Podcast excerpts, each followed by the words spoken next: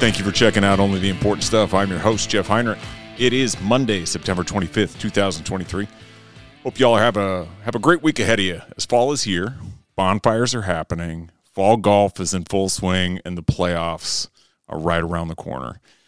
Now, in the spring, I did a whole bunch of episodes related to college baseball uh, from former teammates, former coaches, and I always thought it'd be super awesome uh, to get the current coach on to talk about state of the program and just talk ball, get to know him a little better. And so, with that, I'm super excited uh, to welcome today's guests uh, as I get a chance to know a former opponent, but now the national championship winning head ball coach at Augustana, Coach Tim Huber. Welcome to the pod, Tim. How the heck are you?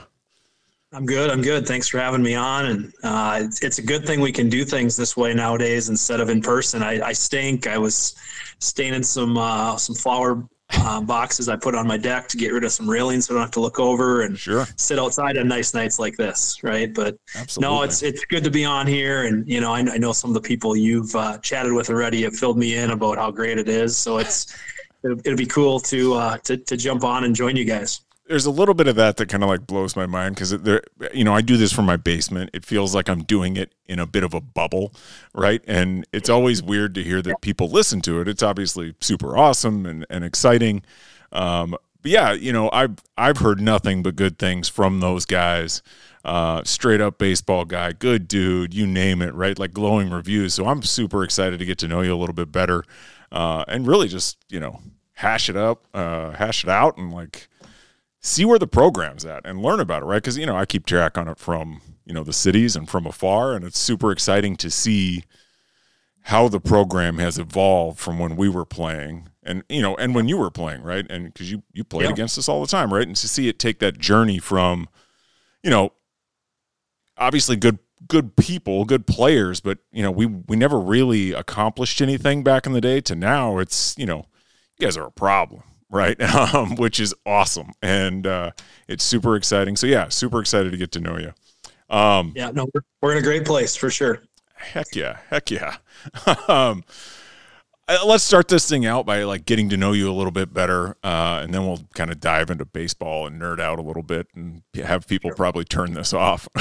um, but you know, you grew up in Belle Plaine from yep. what I'm reading. Belle Plaine, hometown, uh, 96 high school grad, and didn't venture far away. I went down the road to Mankato, and you know, back back in those days, recruiting was so different. Um, you know, I, I, remember it being kind of late spring and didn't have a clue what I was doing, and some junior colleges got in the mix. And you know, it's kind of funny. My my high school football coach Barry Wohler, who some some people I'm sure listening to this know Barry from his baseball days, mm-hmm. and and um, everything else. But he was, you know, he, he was my football guy, but he had a ton of baseball contacts, and and so he kind of started putting my name out there a little bit. And you know, small town guy didn't have a lot of people looking at me, and uh, anyway, Mankato gets in the mix, and so I ended up going to going to school for play for Coach Bowyer.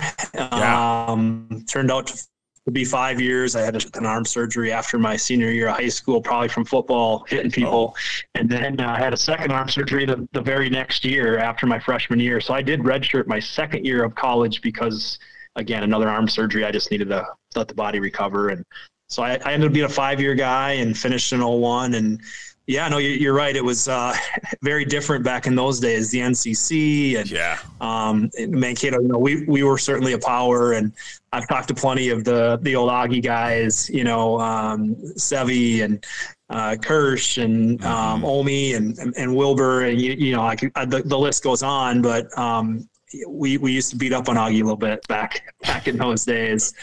And, yeah, and so for for me. Um, I, I think there's I, and we might get into this too, where the the flip the script has flipped a little bit from from uh, Mankato beating up on Augie to now. I won't say we're beating up on Mankato by any stretch, but we've we've had their number recently. Um, but yeah, to, to, kind of finish my journey to Augie, I uh, I left Mankato and, and I was with uh, another Mankato guy, uh, Coach Parrington, Matt Parrington, um, for one year at Macalester in the Twin Cities. And I always say that was my start of learning what it looks like to, ha- to, to try to coach guys that are way, way smarter than I am. Sure. Um, at Macalester. And, and then, um, decided that was what I wanted to do. I really wanted to coach, and and I went down with Blanche at Southwest Minnesota State. Uh, okay. Coach Blanchard just retired last year, so that's yeah. starting to show even my age. Mm-hmm.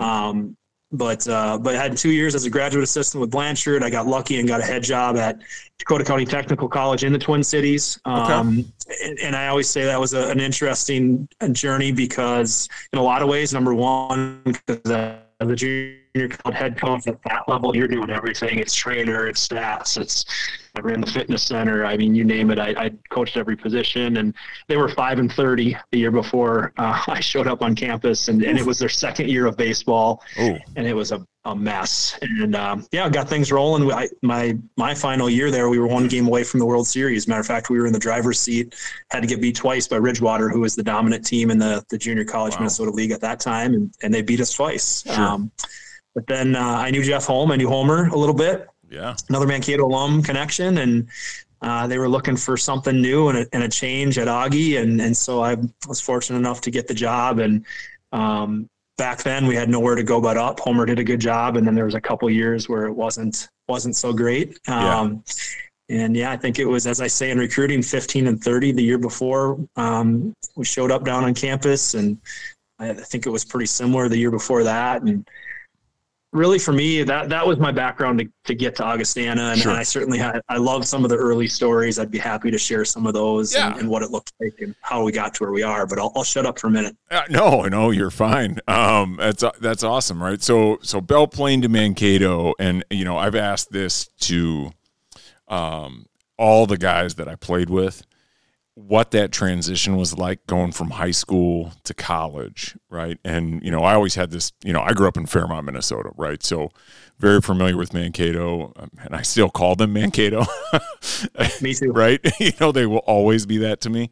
Um, but very familiar with them. You know, it's a great program. They were, you know, the program at the time, in our, in my opinion, in the conference, and you know, did things right played ball the right way, all that, right? So when you go from high school where I mean, you, you, you understand how it is. Like in high school, you're just good, right? And so like not a lot is being taught to you. You can hit the ball or you can throw hard, and so then you get to college and you realize there's so much more to this game um, that it you know sometimes it feels like very overwhelming or maybe can get in your head. So i'm just curious like what was that like for you going from high school to college? Was there a, a huge transition there for you uh, big learning curve or was it like yeah no this is this is my speed this is what i need and yeah all gas No, I mean I, I don't know anybody that's just jumps in and no. it's piece of cake. You know. I mean even the even the guys that play early in their career, it's there's a lot a huge learning curve. Um, sure.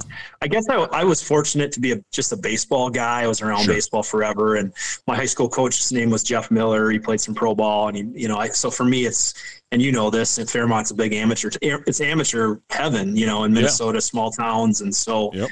I kind of got my feet wet hanging around guys that knew the game and, and learned a lot of baseball stuff. And I, awesome. I, always, I always say I'm a coach now. So some of the just the game itself, I had some knowledge heading in, but skills and mechanics and um, no, I, I, I didn't know what I didn't know. I was so far away. And right.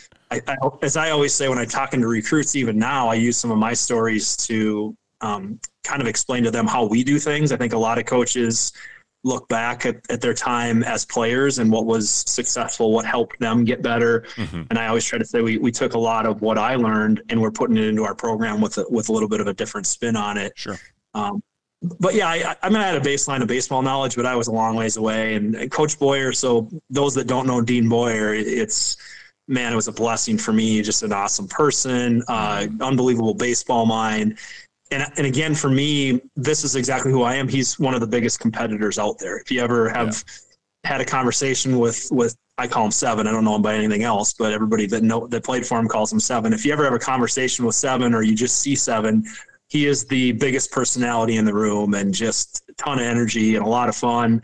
But what people don't know on a day to day basis is he is on your butt and he did not like to lose. And sure. so I think for me, there was just a really good match there from day one that I, am that's who I am. I'm a huge competitor. And um, so, so I, I, guess to circle back to your question, um, I played sparingly as a freshman. I played JV all year long and had an awesome JV year. I, I don't know what I hit, but it was really good. Yeah. Um, you know, had a, had a good JV season. And then I, I literally still tell this story whenever, not every time we talk about JV because we do JV at Augie. Yeah. And I, and part of the story I tell is um, for me, my my last or my first ever college start at Mankato was the last conference weekend. And it was something like we needed to win the series to win the conference championship that year. And okay. I started three games that weekend, first ever starts, you know, and, wow. and the only reason that happened is because I proved I could do it on JV. And so, yeah. you know, I, I think that was my freshman journey to took a while and, and coach Bowyer just, we were really good. So he didn't need a freshman to step in and play. And, sure.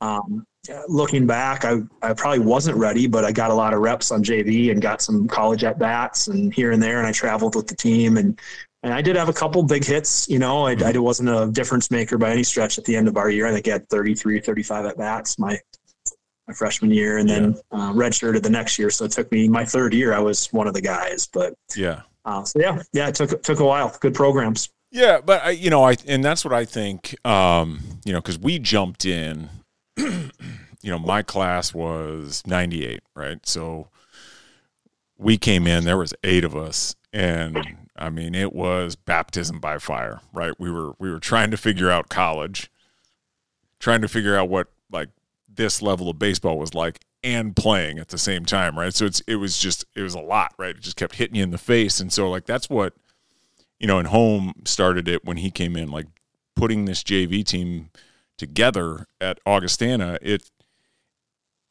people might view that as like, oh, I think I should be playing right at the varsity level, but it's a good opportunity to get your feet wet without feeling like it's so much right at once, right? I mean, should I remember the first time going into a conference game, right? I, I feel like it was at UND and their student section was ruthless, right? And you're just like, okay, this is what it is now, right? You know, and it that's a lot for anybody to, you know, kind of come into as a 18, 19 year old. So those JV programs are worth their weight in gold, I have to imagine.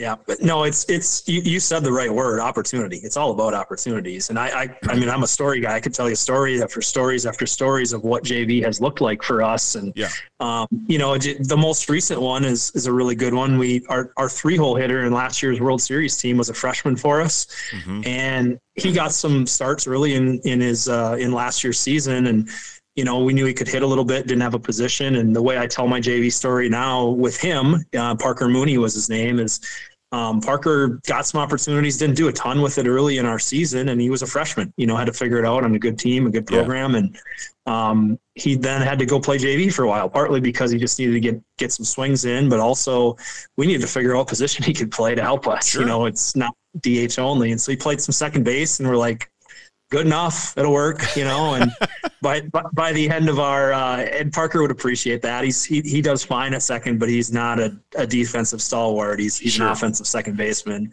Um, but but yeah, we get to the end of our year, and he was one of our hottest hitters. And again, we're in the World Series, and I'm playing a freshman. Um, you know, I, I, I think we did he play second? I think he was mainly DH at that point. But either way, we got him back in the lineup, and um, hit hit third and you know I mean, on that team. Yeah, there's bat, a lot of stories, but that's a good one. Batting three as a freshman in the College World Series is uh, you're doing something right, right? Yeah. Um, yep. and so uh, you know, if we dive into that, I, you know, I'm assuming like he had he faced some adversity, and maybe like JV was an opportunity for him to kind of like figure it out, right? Like, hey, let's take you out of that lineup, put you in this one, let you get yep. your your mojo back, or whatever you know the kids call it these days and then he gets another yeah. opportunity and it's you know lights out yeah that, that's what jv's all about I, yeah. I tell our guys you, you, should dominate you should dominate jv you know and it should look different uh, mm-hmm. than every, everybody else you're playing against and sometimes it's not the success per se it's the re, it, the results are important but it's more about the process and what it looks like are you hitting balls hard are you taking good swings or sure. you you know because baseballs you start worrying about the results and you're, you're going to be in trouble it's it's you know just take do things the right way. And, right. and so he did, he did a lot of that, you know, just made some adjustments, wasn't swinging and misses quite as, quite, quite as much. And again, it, it just was an opportunity thing. You know, I, we needed to have an opportunity and, I, I think the other cool thing, I say this a lot, uh, like I think just about every time we sit down with a recruit now, I make a comment that JV is there for your opportunity. And the, and the cool part about it is if us as head coaches and assistant coaches, if we think that that kid's not ready yet and we tell them that in January, right? Like who the heck knows when you're in taking swings in the cage against yeah. a pitcher or a right. pitcher facing the hitter that, that's not game action. You're you're not your feet isn't in the dirt yet, and your your heartbeat's mm-hmm. not moving, and nope. so you just you just don't know. Um, right. and and maybe it takes a little bit more time. And so again, I always say if if I think that you're not ready, and I tell you that, the awesome thing is when I'm wrong, it helps our team you know, like we get better as a program because that kid proved he was ready to do it. And now we throw him in our lineup. It's like, holy crap, this is sweet. Sure. You know, we just got better because of the opportunity that, that he took advantage of. And Absolutely. it certainly doesn't work for everybody. There's some guys that have terrible JV years and, you know, maybe they have a good JV stretch and they get one or two starts on varsity and they just suck. And well, that was the end of that. Go back yeah. to JV for the rest of the year. But I love that's that. Yeah, I mean that that's baseball, right? Like unfortunately. Um uh, so so again, you you know you had JV, you come in at the end of the year, and then you know obviously you said you redshirted, but like what was the rest of your time like at Mankato, right? Like from afar, um, as mentioned previously, you guys were a power, you were a problem. I think we beat you once my freshman year, which I have you know, and then I'm looking, and you know they were close games, but you know we we could never get over the hump of Mankato, yeah. right? And that was kind of what we were trying to start to measure ourselves by. We felt like we were, we had the talent, we had the arms, we had the players. Um, it was just kind of learning how to win and learning how to take that next step. And we, we just never got there uh, during my time. We had good years, but never got over that hump. Um, so, what was it like for you guys? Kind of, uh, I guess I'd say, like walking around the NCC which we got to talk about that and how yeah. ridiculous that conference was. Um, walking around the NCC, just knowing like, yeah, we got the biggest sticks, we got you know really good arms, and we know we're going to win every weekend. Eh, obviously, you don't all the time, but what was that like? You know, sh- share that experience with me. Yeah, it was a lot of fun. It was a party for basically five years, uh, literally and figuratively. Uh, big difference between Augustana and Mankato, man. I mean, it was, I, I, told somebody this in recruiting. I must have been a family. I felt comfortable saying this, but I said the difference now um, to then is, or Augie to Mankato is, this is not a joke. There was a cup night every single night of the week in Mankato when I sure. went to school there. So you drank somewhere for five bucks. Yeah. All night long, every single night of the week. So, it wasn't just weekends we were going out. We, we had some fun. Now, you know, we figured out what it looked like to be successful and know when to when to say when, so to speak. Right. And I, I, I never drank the night before a game, those kind of things. But certainly before some practices and, and days of the week, things like that. But yeah, um, let's circle back to the baseball piece. Yeah, I, I just I think that, and I can see this now as a coach, just plain as day. And um, Mankato just different swag, right? Just a different going about things. It's the confidence piece. It's it's something I talk about a ton in coaching, and we had it. We just mm-hmm. absolutely had it. We didn't think we were ever going to get beat by anybody. Yeah, except for somebody by the name of Central Missouri. We just couldn't beat those suckers. Um, and so that that's kind of been another cool thing for me as a coach is we've had a nice little stretch against Central Missouri the last few years, Heck and yeah uh, all my buddies that are Mankato guys are pulling for Augustana because they're like, go beat Central Missouri. You know, we could never beat those guys at their field. And sure. Um, no, so we, we just we were close. Um, we hung out a, a, pretty decent amount, had plenty of plenty of time partying. But when when we hit the field, the confidence was there. We we never were worried about you know losing games because you're certainly going to still lose. But I just think the confidence piece was such a big part of it. The, the gap, in my opinion, as I think back um, between the talent that we had compared to other schools, whether that's you know Augie or certainly NDSU had some stretches. South Dakota State had some players. Um, you know, not to skip other programs, but no. there yeah. was some good other teams in the NCC as you referenced. Absolutely. And it, it, but we just we just had an it factor. Sure. You know, I, I we just found a way to to win. I I think the difference for me for us back then to what Mankato has been the last 10, 12 years. And, and they've gotten better because uh, I kind of called out their coach a little bit. But the last 10, 12 years, they were really good, but they just, it was annoying. They just were stupid and idiots and sounded bad. Everybody hated probably Mankato when you guys played against us back in the day. Sure. But we just, we weren't, we didn't do stupid stuff. We, we were, we were assholes. Like we were absolutely on you, and you know, but it wasn't just chanting and some of the the crap that you see now. They're uh, doing that like softball yeah, style. Yeah, a little bit. I mean, just I mean, there there was one year where uh, they had a boombox. They, they never did this against us because I probably would have went over and smashed the boombox myself as a head coach. but they had a boombox in the dugout between innings. They're playing music and dancing and just. I, wow. I, I, just couldn't believe it. I yeah, I had one moment where we were playing them. It's probably Tony Vigor was the the reason I went over there. The the story of why it happened, but so he I'll tell you the story. So they, they this was a more recent Mankato thing, and um, it just got it got to be embarrassing as an alum, frankly. And, sure. and so we were playing at Mankato. I don't know if you remember Tony Vigor or know the name, but mm-hmm. he was he was a stud for us. He was a finalist for yeah. player of the year his senior year. And but anyways, he had a pop up to first base. And it was one of those high pop ups, and he had plenty of time to get to first about when the ball was arriving. You probably know where this is going. They had this big, huge first baseman by the name of uh, Stetson something, whatever his last name was, and in and there was a collision at first, and Vigor didn't intentionally hit him, yeah. but he absolutely did not try to get out of the way. So it's kind of one of those balls that's coming down, sure. and it drifted the first baseman into the into the uh, the line as he's catching it, and Tony kind of put a shoulder as he's running through. He's a football player, Doggy too, and yeah. Anyway, so he he's playing third base. They're in the third base dugout. He goes out in between innings to field ground balls, and I'm not kidding you. Within about a ten foot section of the the the, the left field side of their dugout, every single player on their team was hanging out in that corner and screaming at the top of their lungs at Tony Vigor. Sure. While he's fielding ground balls between innings, throwing you know throwing to first, and I'm like, got to be kidding me! It was the and it was the same year the NCAA put in a new rule that you can't bench jockey. You know, and I'm like, I look at the umpire, I'm like, what are you? Like that's literally the definition of bench jockeying. Finally, yeah. after this goes on for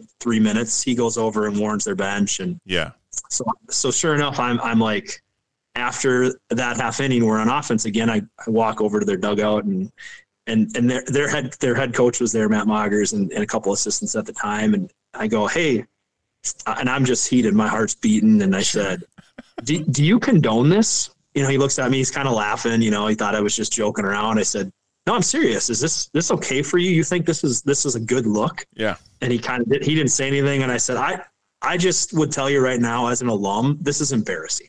Yeah. You know, I, it's nothing to do with what our guy did or your guys are doing, but yeah. this is not how it's supposed to be done. You, you, you know, you have some fun, you get on each other a little bit, but it shouldn't look like this, you know? Right. And anyway, I think back in the day when, when I was there to I'm sorry if I'm getting long winded, but no, it, we, we were just went about our business a little bit differently. And yeah, um, they're, they're still really good. And I think that they've made some changes in a good way the last handful of years, but yeah. there was a stretch there. It was just, it wasn't good. Yeah. That blows my mind that, um, that would be the, the route a team would take to try and like get back at somebody. Right. I, and I, I'm sure it was the same for you. Like somebody like does something like that to one of your teammates well, either the next guy up or when he comes back up, you know, you get the middle finger, right? And you yeah. put one in his back, right? Like that's the, that's the message, right? Is don't do that again. Right? Okay? You know, not we're going to act like kids and idiots and you know, I'm, I'm sure they weren't saying, "Hey, don't do that to him," right? You know, they're yelling all sorts of obscenities and shit that's mm-hmm. wildly inappropriate. Like I don't know, that's strange to me that that's not the route that was taken. They chose to go that way. Yep. It, do you yeah. see that? again, I, am glad it got better. It has, yeah. you know, and so I, am kind of glad I did say something because whether sure. I should or shouldn't have, I just, it was more, it was less about me as a coach and competing against that team. It was like as an alum. I remember sure. talking to Paul Blanchard about this, who's, you know, he's baseball guy through and through. I'm like, Blanche, what do you think? You know, because he would say the same thing. Other teams are playing them. And he goes, yeah, you're an alum. I'm like, good point. Why wouldn't I say something? You know, so that yeah. was more of the message. Is just, hey, I, you know, it just as a, not a fellow coach, but a, a, guy that used to play here, like you guys are really good. You don't need to do it this way. Sure, so, yeah. sure, sure. Um, what were some of your favorite memories playing at at Mankato? Uh, and I've asked this to all the guys of like their time playing college ball. You know, are they on field? Are they off field? But and I don't need the stories if they're off field, right? Like, yeah. um, but you know, I know for like me and my group, um, we all have like a baseball memory or two, but I think almost resoundingly when I've talked to them, it's all the stuff off the field. It's the bus rides, it's the hotels, it's messing around on a Friday and Saturday night. You know, it's the off season where you go to winter training in the morning and then you don't have class that day, so you start drinking at 10 and doing stupid stuff, right? Like that's the stuff we all like almost came out first and then is like, "Oh yeah, uh, I hit three bombs one game, or you know, I beat so and so, and it's like, okay, yeah, yeah. No, I mean, from as far as memories go, I, I remember all of that stuff extremely vividly. Yeah. I couldn't tell you who pitched against us or no. who, you know, like I have to look back sometimes at, you know, Matt Wilber, Derek Olme pitched against. They faced me in a game. I had no clue. Sure. You know that they they they claim they remember some stuff like that. I, I never I don't. So yeah, the the baseball memories. There's certainly some stuff um, down at Central Missouri. I remember some of those things, the regional tournament stuff. The, yeah. Get a chance to go to the World Series, which we, we never did. We were in a regional, um, you know, all four years that I played, but we just never could get over the hump. So I mean, I remember some of those for sure. There's very few baseball specific memories. There's very few like personal stories of what I did on the field. I don't sure. remember a ton. Yeah. Um, but, but, yeah, there are multiple off the field things that I are are vividly etched yeah. in my mind. Or, you know, I remember something like a uh, if you know who Brady Ranweiler is from New Ulm, Minnesota. Um, Brady's a year older than I am, but we played, you know, three three years together. And, and he's another competitor. We just love to give Brady crap, but he he hated that kind of thing. He was so focused and serious. And this is a, a good story that again, I don't remember how the game, what the score was or anything, but you know, parents always give you food in between, um, you know, double headers and, yeah. or they did for us, our parents do now. And, and, uh, somebody took a, one of those sandwiches, like a bun and uh, ham sandwich and put in Brady's glove. He's our first baseman, and and somebody, I think he made the last out or whatever. They drop his glove off at first base, and he's picks it up to throw the ball the infielders. We're all in the we're kicking the crap out of somebody in this game, and and um and he uh he just sees the sandwich and chucks it, and he is just fired up, and we're just dying laughing sure, and just having having a blast, you know. Absolutely. And, um, so, so it's yeah, it's stuff like that that that's kind of how we went about our business, but we again, when when the game got going, we, we were really focused. Yeah. So of course. But yeah, there's a bunch of those kind of stories that I, I remember really, really well. I think that's what's like um, probably one of the cooler things about playing college athletics, right? Is you get to this level where it's a bunch of dudes with talent and um, not necessarily like you feel like you've made it or you've reached your pinnacle by any stretch, uh, but it just kind of feels like you're with your people.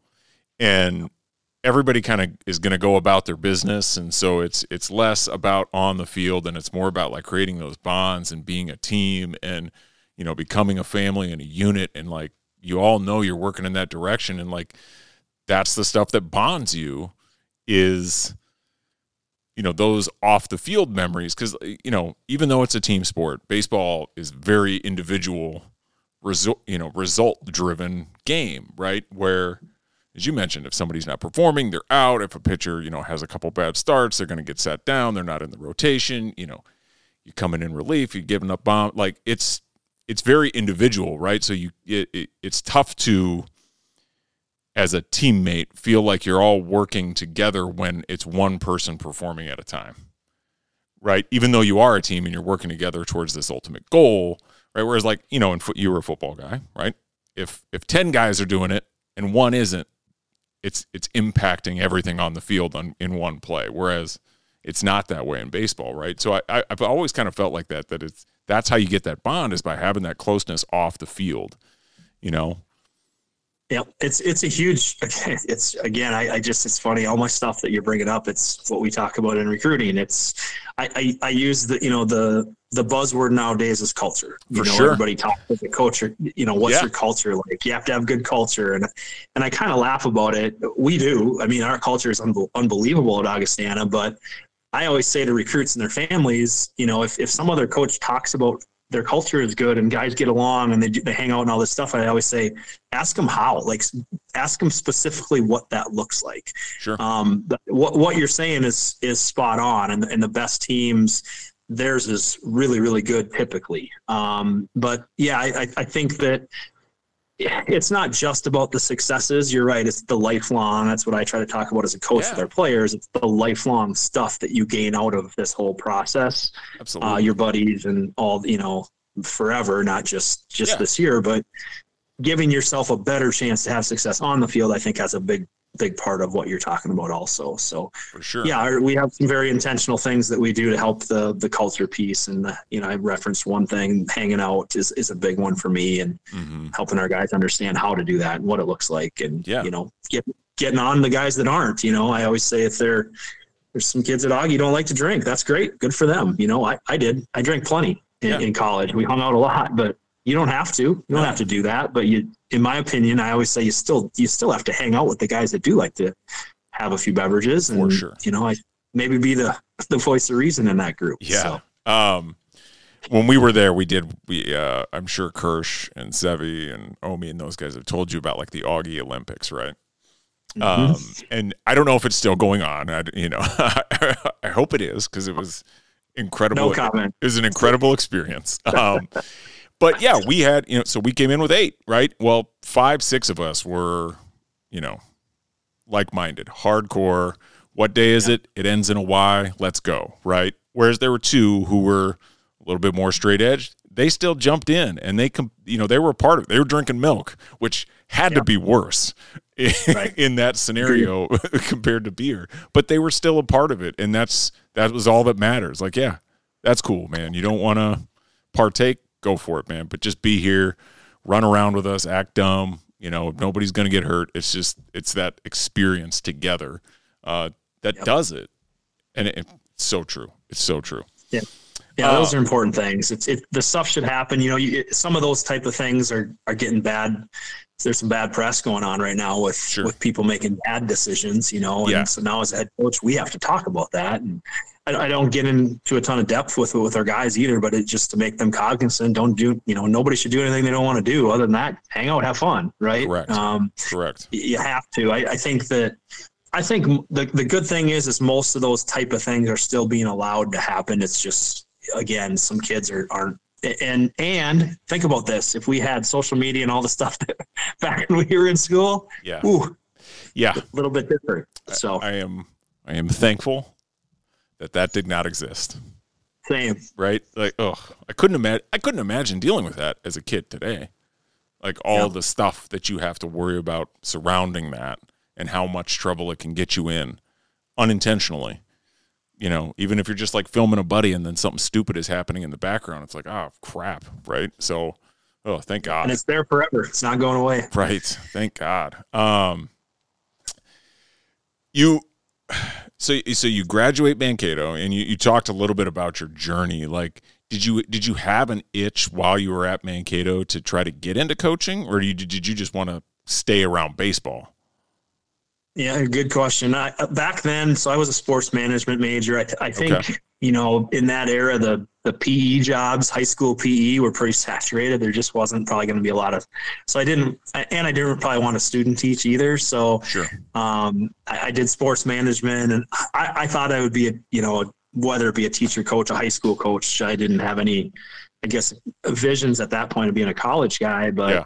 Um, I, yeah, I knew I would be involved with coaching. I actually, this is kind of a funny story. My senior year, I, I was a fifth year, and you know, one of the guys that's certainly going to play that year. And uh, that fall, I I don't remember how many practices I made, not very many. So I coached back in Belle Plaine. My my middle brother was a high school senior that year, really good running back, D back, and Belle Plaine had a pretty good football team, and I loved football. And I went back and helped coach most days. You know, okay. I'd go to practice, and then certainly Friday nights I was there. So, um, but but yeah, I, I again I I, I, I, had a pretty good idea I was going to coach. I didn't think I would get to the college side of things. And like sure. I said, that's where Matt Parent and I was working at uh, Silgan Containers in, in Savage, just a can plant working, you know, 12 hour shifts and making pretty good money right out of college doing yeah. this crappy job. But, um, it was perfect. I, I, said, this is something I do not want to do. And I,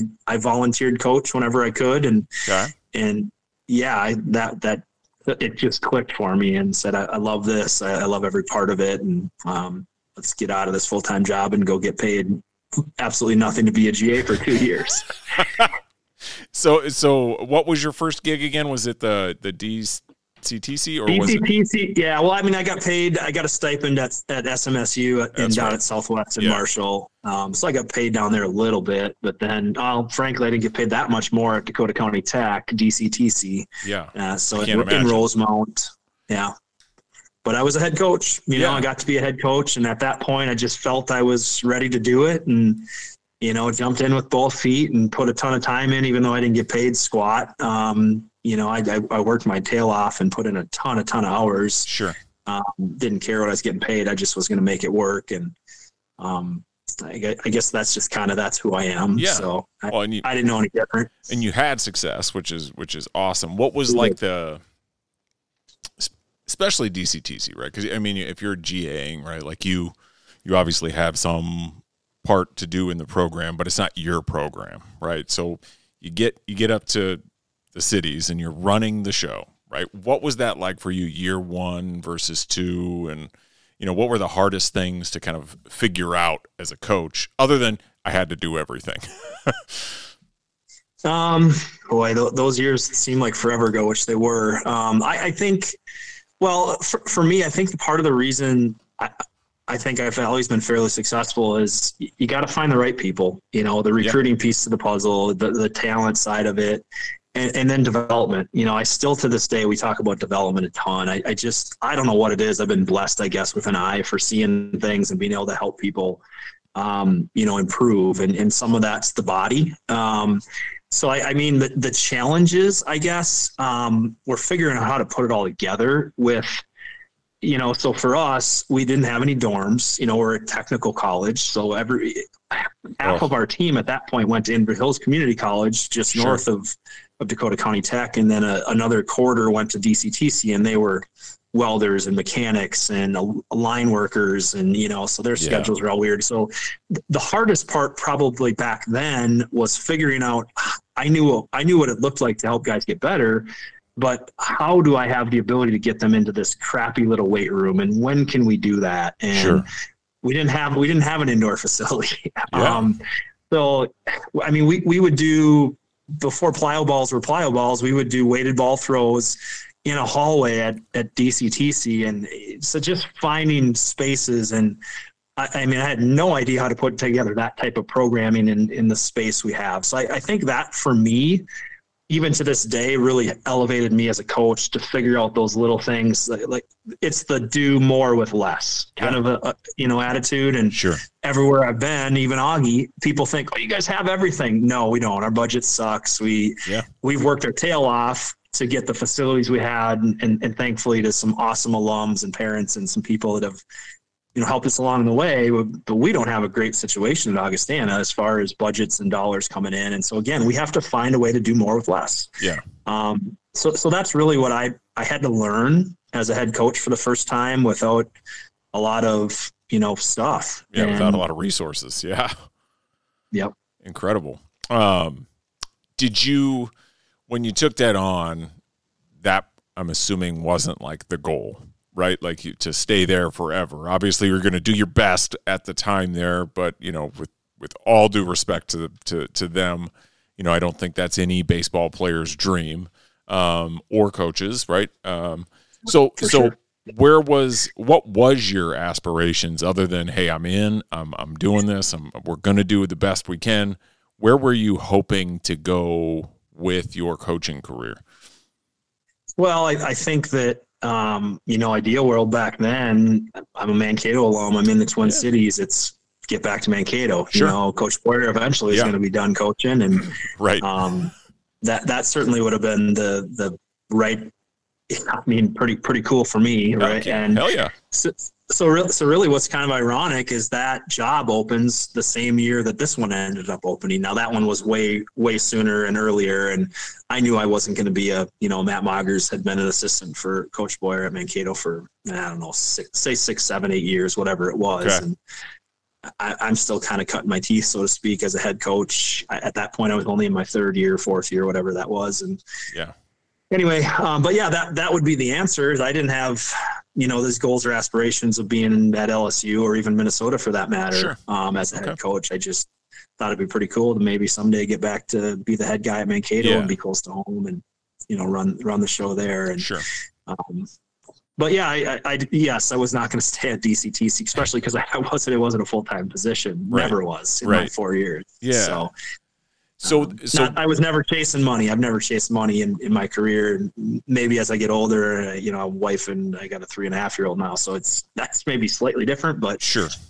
And I mean, like, I I think baseball is one of those sports. Like, obviously, there's money in baseball. Well aware of that, right? When you get to very cer- specific levels, but you know, for the vast majority of those who ever pick up a ball and a glove and a bat, it is purely for the love of it. And if you can figure out a way to get paid or go to college because of it or extend your career in amateur ball like you are doing it out of a passion for the game and, and you just love being around it. So if you are truly trying to you know hey i'm going to get into coaching baseball because i want to be rich whew, yeah that's a long and tough road probably filled with a lot of disappointment ahead of you. So Yeah, absolutely. Um, so so mankato opens or i'm assuming at this point it's minnesota state Yep. um, and Augie opens in the same year, not the same time. You know, what's going through your head as your, I, I hope you got an interview at Man- Mankato?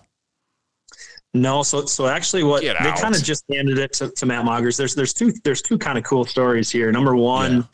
I think it was the year before, and I, I haven't told this story a ton. Some people pretty close to me know the story, but uh, but I actually interviewed or didn't. Yeah, I interviewed. Um, I didn't. I didn't get an on-campus interview for the Minnesota Crookston job. Okay, Okay. of all places. Now again, I, I was a younger head coach, but they Sure. were awful, awful, awful, so bad. Yeah. And, and part of the reason I think is well, I, not, I don't think I know that they hired a person because he had some a background in sports information. That was part of the job duties, and it's like okay Ah, yeah. going to hire somebody because of their job duties outside of baseball and it- you know so anyways i didn't get that even an on-campus interview and, and they went winless for a few years um, which is kind of again i laugh about it Sure. um, and, and so then the next year, um, yeah, well, uh, let's see. So Mankato went first because Bowyer knew he was retiring, you know, before that season even ended. So I, I think the school, if I remember the exact details, already had either announced, or I, yeah, I think they had to open it up, but Matt Magers was the guy. And I actually had some conversation with Matt about being his assistant coach at Okay. Mankato. I, I didn't know if I wanted to even do it or not because I, I like being a head guy and that's just my personality. But again, my alma mater, he's a pitching guy, I'm a hitting guy. This can work, right? And we had some discussions, and he actually picked somebody else. You know, he went with a guy by the name of Adam Christ, and Adam did a good job and was Sika native. And so I don't know if he just, Matt didn't want to have the old alum come in there because he was an SDSU alum. Um, I was going to say, like, that, that name feels very familiar. Yeah, he's he's uh let's see Matt would have been a 94 93 or 94 high school grad from Sibley East, Minnesota. Okay. And then once he went to South Dakota State and he was there for 3 years uh and ended up getting drafted and was pre- left-handed pitcher, really good Yeah. pitcher. But from Maybe it's SDSU. Kirsch talking about him or something. I don't know.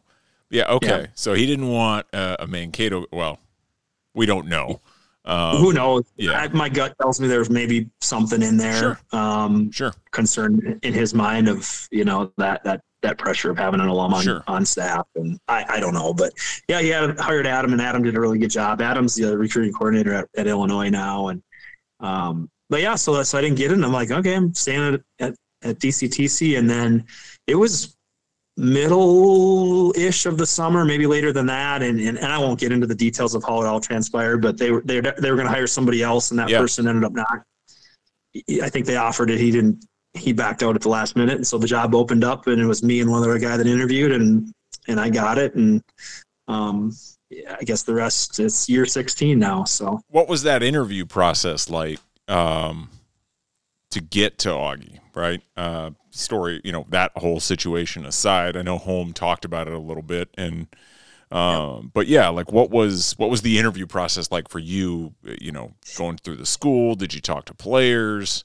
Were you interviewing them? Like, is this where I want to? Because obviously, you know who they were, uh, but yeah, what was that process like? yeah, I, I, mean, I, I had a pretty good idea. I actually knew a ton of guys on the team. Um, some were from the Twin Cities. Some were guys I had recruited at DCTC.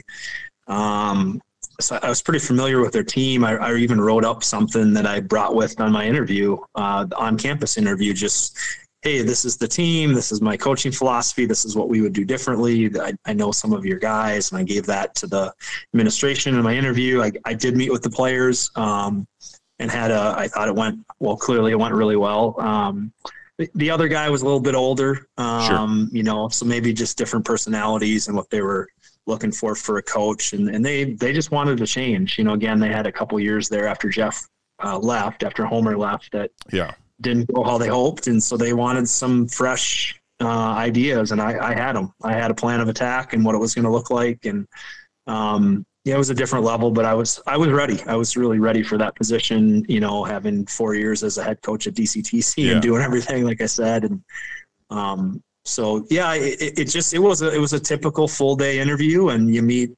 all the committees and you the sure. you know the, the AD and the president and um, it, it, was it was really good. You know, I, yeah. I, I think that the only difference for a baseball job is you don't have the the big um, media day that after you get announced, right? Other, other, than that, it was a sure. typical whole day interview and yeah, went through the whole thing. Um, is and so like when you get the call, how you know what what's your what's going through your head like it's super excited. Can't wait to like let's go. Like I'll see you later, honey. I'll be down there. Pack the stuff. Like I'll meet you there. Like what's what's going through your head? Yeah, no, I I uh, I couldn't get started soon enough. I was I was I was pretty excited. It, it just was so different from a Minnesota junior college setting to sure. a you know I, I, knowing the league and and the, and the teams and um, a lot of the coaches, frankly, that were that were coaching in the conference, I already knew a lot of them, and mm-hmm. um, I, I just was I was fired up and and just I just hit the ground running. And unfortunately, it was so late. I didn't get. I mean, we just had this. The, the group that was there is what we had. Sure. Um, I always say I, I, was so fortunate. My first year, the senior class was they they were awesome. They just were really good dudes. Certainly had some talent. Um, had had zero success you know, yeah. the, the likes of the the Jake Poles and the Mike Lobergs and the Bryce Arndts. Um, you know, they left the program a, a, year or two earlier. So I wish we would have had those guys. Um, tried to tried to maintain the roster. That was a, the first step. You know, I called everybody, and sure, uh, sure enough, uh, guy, a guy by the name of Tom Schmidt, who was probably their most talented pitcher at the time, returning, big left-handed pitcher who was going to transfer to UNO, and wasn't able to keep him. And, and, and in conversations though with the, the, current players who were coming back, that that was probably a um, a good thing. Uh, sure. Just personality stuff and whatever else. But yeah. I, I, just knew he was really talented. And at that point, I'm like, as a young head coach, like I want to be yeah. good here. Like let's right. get yeah, this guy wanna, to come back. Absolutely, absolutely. Um, but no, I, I, literally hit the ground running. I, I couldn't get there fast enough, and and I worked a ton, and you know, just figuring out, uh, you know, now it's all of a sudden you, you have a budget and you got to balance things and it's so so there was definitely not stress i never felt stressed that first year just a lot a lot of new and sure. kind of figuring that out and i talk a lot about i still talk about it to this day that first year was you you, you kind of referenced this earlier getting the guys to understand what it looked like to be successful sure. Um, and, and I, I will share share a story that first year um, it wasn't the first game of the year. It was, the, I think, the first home game though. Um, I, I, tell this story a lot, and I think it was Ian Strum and maybe Drew Heidoff where, you know, the the pregame stuff. Guys are done with IO, and um, the other pitchers warming up the bullpen, and, and our guys are just again good dudes, and there there was some talent there, but they were just screwing around in front of the dugout and, and playing the game where you, you take a cup and you pretend you're playing tennis or badminton or whatever, and the sure you know, and yep. and they're going back and forth, and the entire dugout is watching these two goofballs, you know, and in front, and and Strom had a way of guys watching him and enjoying that, and myself included. Uh, yeah. love Strom. Uh, I just kind of I sat there and watched them, and I think we got beat that day, and or maybe I flipped out before the game. I can't remember. I just I've had some of these situations where I calculate and I just let them have it. I'm like, you guys have no clue what it looks like to be successful. You realize there's a pitcher warming up before the game, and you you know, so this is what it looks like to prepare and learn something before we start playing here. You know, and sure. Um, so, so that again, it's just, just a really simple story of how good people, baseball talent, but just didn't know how to prepare differently to expect to win. They they just they never had a problem with having fun. They did an awesome yeah. job. Like they, it's what they say. You play baseball to have fun, right? And and they did. Sure. But, hey, let's let's maybe win a few more games while yeah. we're having some fun here. And they're pitchers. We're weird folks, right? Like it, it, we're not in yeah, the game all the time, so we we invent ways to entertain ourselves. No, these guys were these guys were position oh, guys. Oh no! Starting, oh no! Our starting middle infielder, second base, shortstop, two of our best players are like, hey, wake up here. Let's oh, get ready to go. Oh, okay. Well, no excuses then. You should have let him have no, it. Absolutely. None. Absolutely.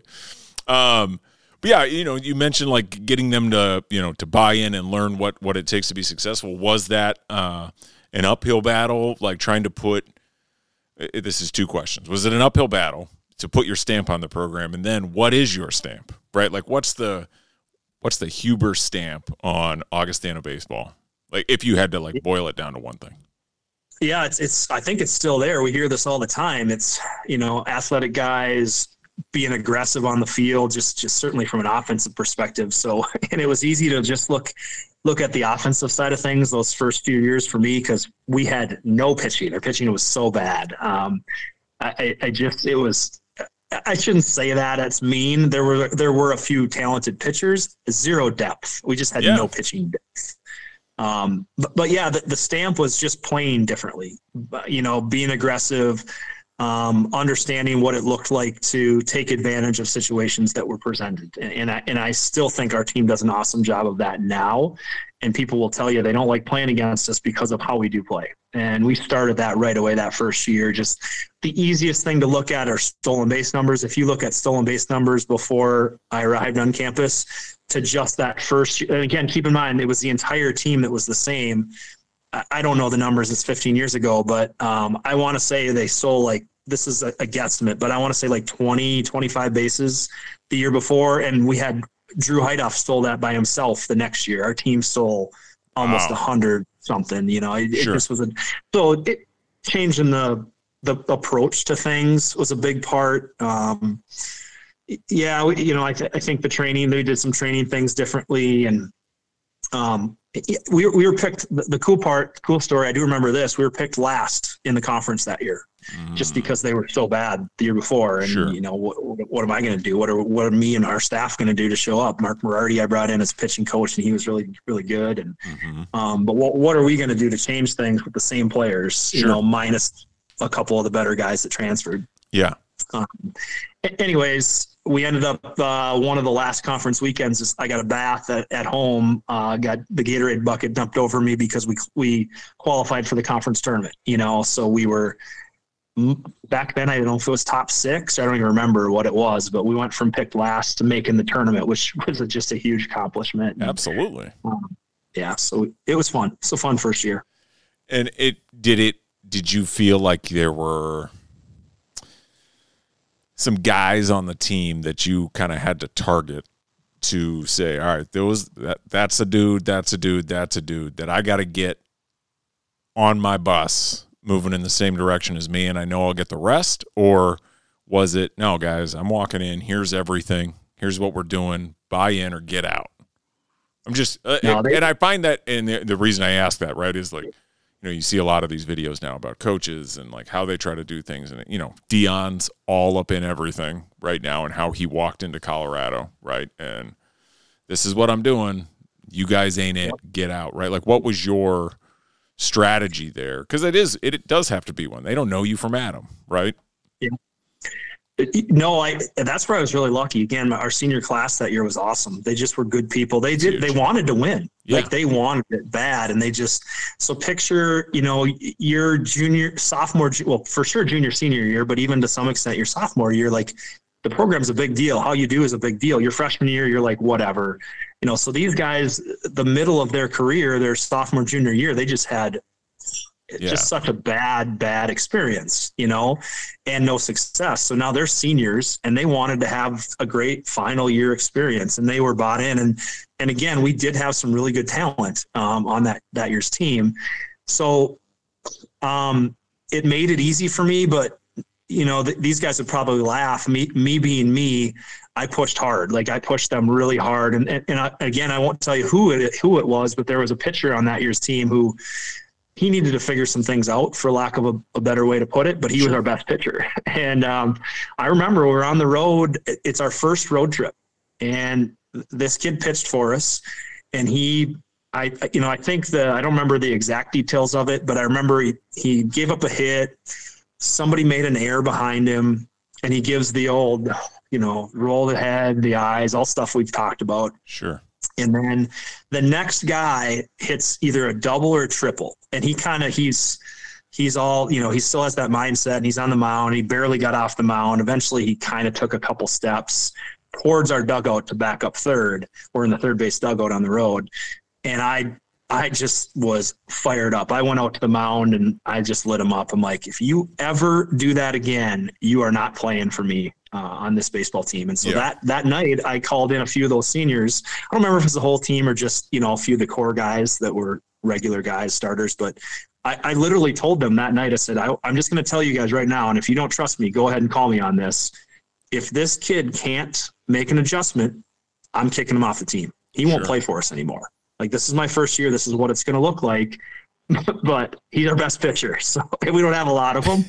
so I, I really hope you guys are listening and you get this figured out. Like you yeah. kick him in a butt, in Help the butt me out, us. please. and, and, they did, and, and he did. He was great. Um, yeah. he, he was great as that year went along, and he was a good teammate and the whole thing. But it just was not the expectation in the past. You know, they just yeah. it, it, wasn't about the team. You know, and uh, again, th- that kid didn't try to make an error what are you doing, dude? Sure. You know, or heaven forbid he made an error. Don't give up a seed right after that in the gap. Pick him right. up. Yeah, absolutely, absolutely. But yeah, I, I, again, I to me it was full coaching mode from from day one. Just having to help them understand what it looked like to change that thought process. Because in the past they sure. probably has saw the same thing from him, and they're just like, now whatever, that's just him. Like, sure. No, that's BS. That's not that's not going to fly. You know. Sure we got to change this. So, but yeah, they, again, they, they were a great group.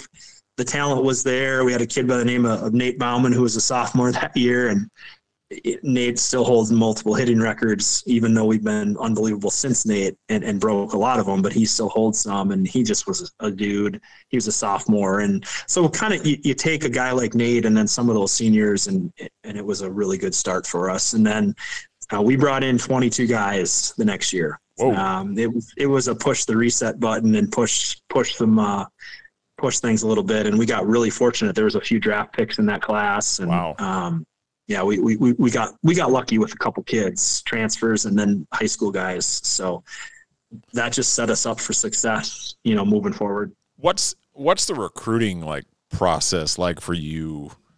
Uh, at Augie, right? Like as a coach, right? I, I, I only experienced it as a player right? Um, and it's weird timing, as you mentioned, right? You know, like our theoretical best year in high school, you've already been recruited, right? You kind of already know where you're going prior to being able to play in the spring for the most part, right? So, what's that kind of process look like for you, and what are you looking for uh, in a player to to say, hey, we want you to come here and and and be a part of our program? Well, we are very different, as you know, Augustana compared to a Mankato. I, I, use Mankato as an example all the time, and it's easy to do because I went there. So sure. I can I can bang on some of the academic stuff because I'm an alum. Yeah, you know, uh, we recruit a different person, a sure. different academic focus. Uh, you know, I, I say this is an example I'll use last year in the fall when we signed our, our freshman class, and it was a big one. I want to say there was like 13 or 14 that signed with us in November. The average GPA of that group is 3.95. The average. Okay. Wow.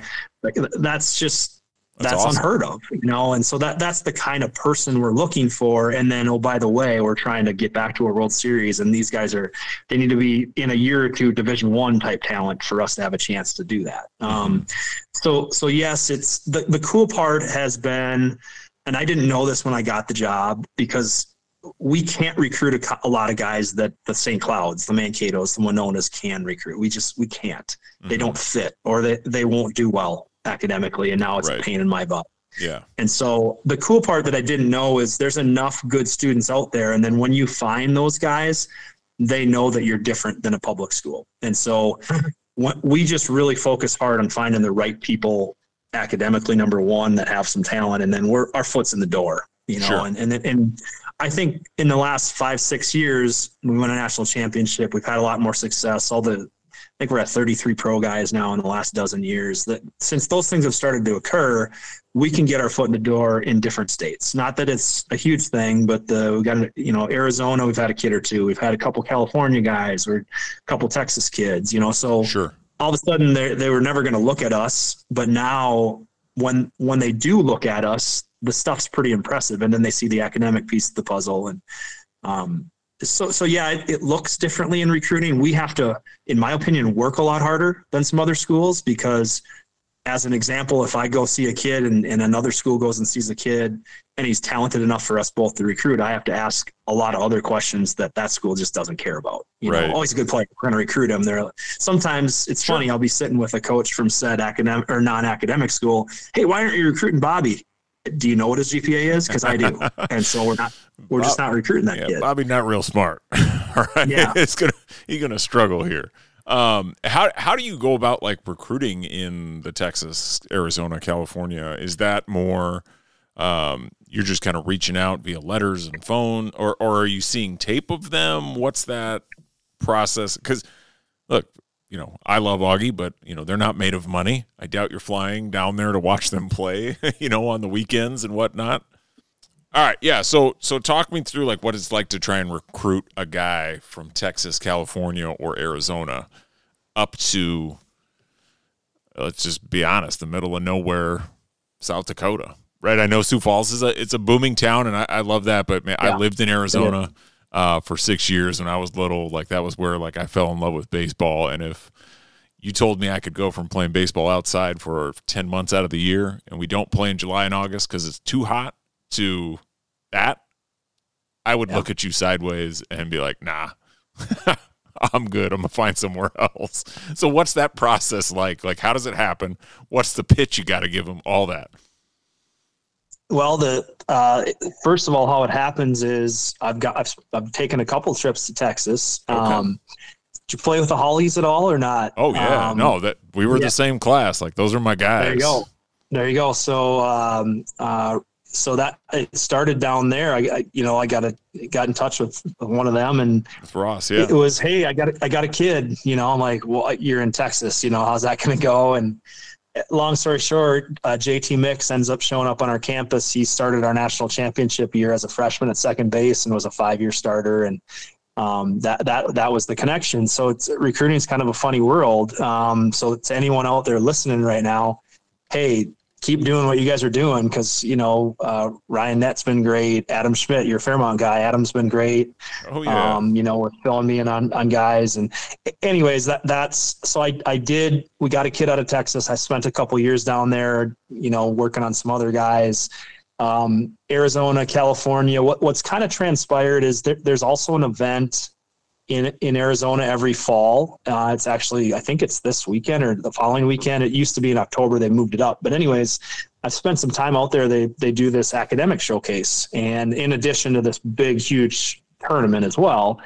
Um, but but it's the, it's kind of that time of the year where they're high school seniors mm-hmm. and they're all un, uncommitted kids. Okay. And so I always say when you get to this time of the year, for me in recruiting, it's trickled down to the point where um, they probably have realized by now those kids, even if they're good play- players, the SEC is not calling them anymore. You know, so right.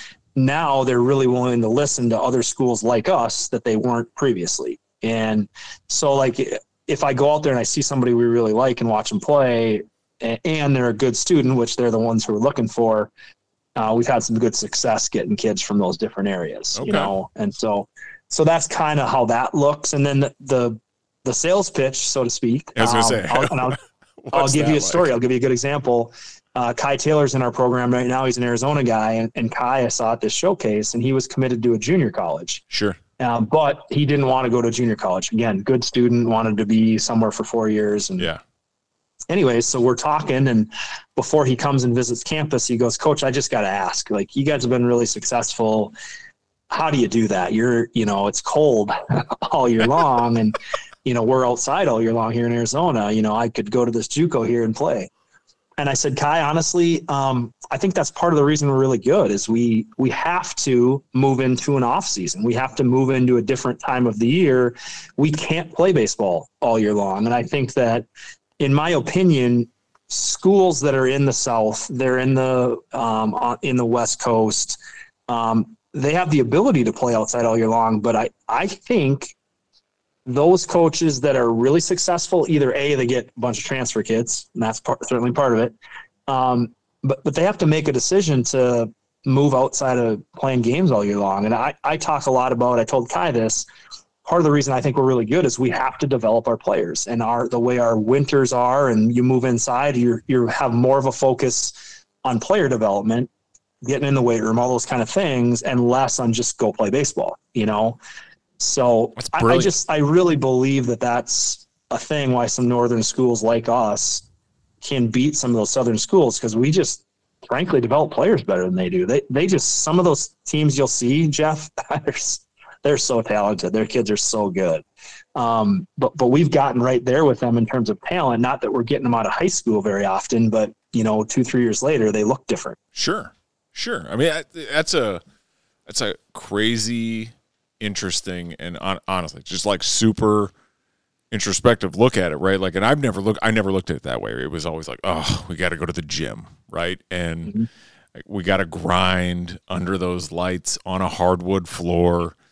Um but that's so true that that it forces you to say look like we can't do a full game in here. Yeah you can do you know winter cage games but those are terrible right? It's not the same mm-hmm. light. It's not the same environment you know the netting is all it just it messes with your with everything right? You're pitching yep. off freaking cardboard or you know that those two by four mounds is awful right? But it forces you to take that time and work on the small things work on the mechanics work on the you know the shoulder strength you know your your feet your hands speed work like all that stuff. Whereas and that's all the time you have right? It it, it, it it's all dedicated to that because there is a limit I'm assuming there's yep. still a limit to how much time you're yep. allowed to work with them, right? So that's super that's a really good way to look at it and just an optimistic way to look at it and how it's beneficial as opposed to yeah this is your poison or your your prison um, yep. in the winter right it, this is a chance to get significantly better and come out in the spring and go from throwing 88 to 92 right or whatever that might be right so yep yeah, and certainly, you know, over time, our, our facilities have gotten better. You know, sure. I mean, even where I went, Mankato's facilities are a lot better. Our facilities are a lot better. You know, I, I even talked to our players about that. I said, when you guys leave in five years, in 10 years, our facilities better be better than you have it now. That's part of your job as an alum, you know, mm. is to make things better than when you were here. But um, so, yeah, we, we have turf to take ground balls on now, and we have, you know, a, a bubble to practice in. And, you know, we're certainly we're actually working on some fundraising for some, some more indoor facilities right now. Um, but yeah, so that, so that helps, but it's it's still inside. You you sure. still can't do a full full game setting, and yeah, um, it's just again you, you make do. It's the northern coaches. You have to you have to do those things. and I think that helps. Absolutely. The fundamentals are usually a little better. Absolutely. Um, getting into like baseball nerdism because uh, I'm I'm kind of fascinated by this, right? And like how the game has changed since when we played. Um, in in in like these very interest like it's all about launch angle now for hitters, right? Whereas I just remember watching the, our hitters go, you know, and it was drive the ball the opposite way, move runners over, you know, all like. What's your take on that? Is it? Do you think that's the way the game should be played, or should it be kind of more? And there's no right or wrong no. answer. Whatever it takes no, to win. No, no, I don't. um, yeah, I, I, mean, to me, the, the worst thing that ever happened was launch angle, and it, it's not. It's not a bad thing. It's just it's a bad term. Um, okay. You know, really the it, it's just ball exit angle should be the actual term for it. You know, I mean, at the end of the day, when sometimes what happens in the in the process is the swing turns into trying to launch the baseball. Where at the end of the day, I always say there's some hitters, the, the Lance Berkmans of, of of of the era, the guys like that that they look like they're swinging more downhill, and the ball exits their bat with backspin on a on the launch angle that you want to hit a home run. So. Sure. But, but what's kind of transpired is that the movement patterns of a lot of kids nowadays, you're right, they start their swing with an upward trajectory. So when it gets into the zone, it's already on its way out of the zone instead of having the ability to stay in the zone longer. Yeah, so wild to me. Yeah, it's it is. It's it's crazy and it's but it's reality. And um, so just their movement patterns from the first starting of their swing puts them in a bad position. And then again, at the end of the day, you're swinging around the ball more. There's just a lot of things that launch angle. If you think about the launch angle, anybody that's talking about launch angle, they're not trying to launch the ball the other direction. It's all to the pull side, you know. Yeah. Um, so you just you just don't. Again, look at big league baseball. Batting averages are way down. Strikeouts are way up. Um, it's a mess. Sure. Now people will say, you want to get really geeky, the stolen base, right? Like that's my thing, and and we think we we do a good job of teaching that. And but I hated how the stolen base went away from Major League Baseball for so long because statistics said you should not steal bases because statistically, if you run there, you're decreasing your chances of scoring runs with the home run and things like that. And I've always said that's idiotic because some pitchers that are really slow to home plate and your guy on first base runs like the wind, I, I don't care what the statistics telling you, he is not getting thrown out. So if he if he's 100% at stealing bases, that's going to increase your run probability, you know.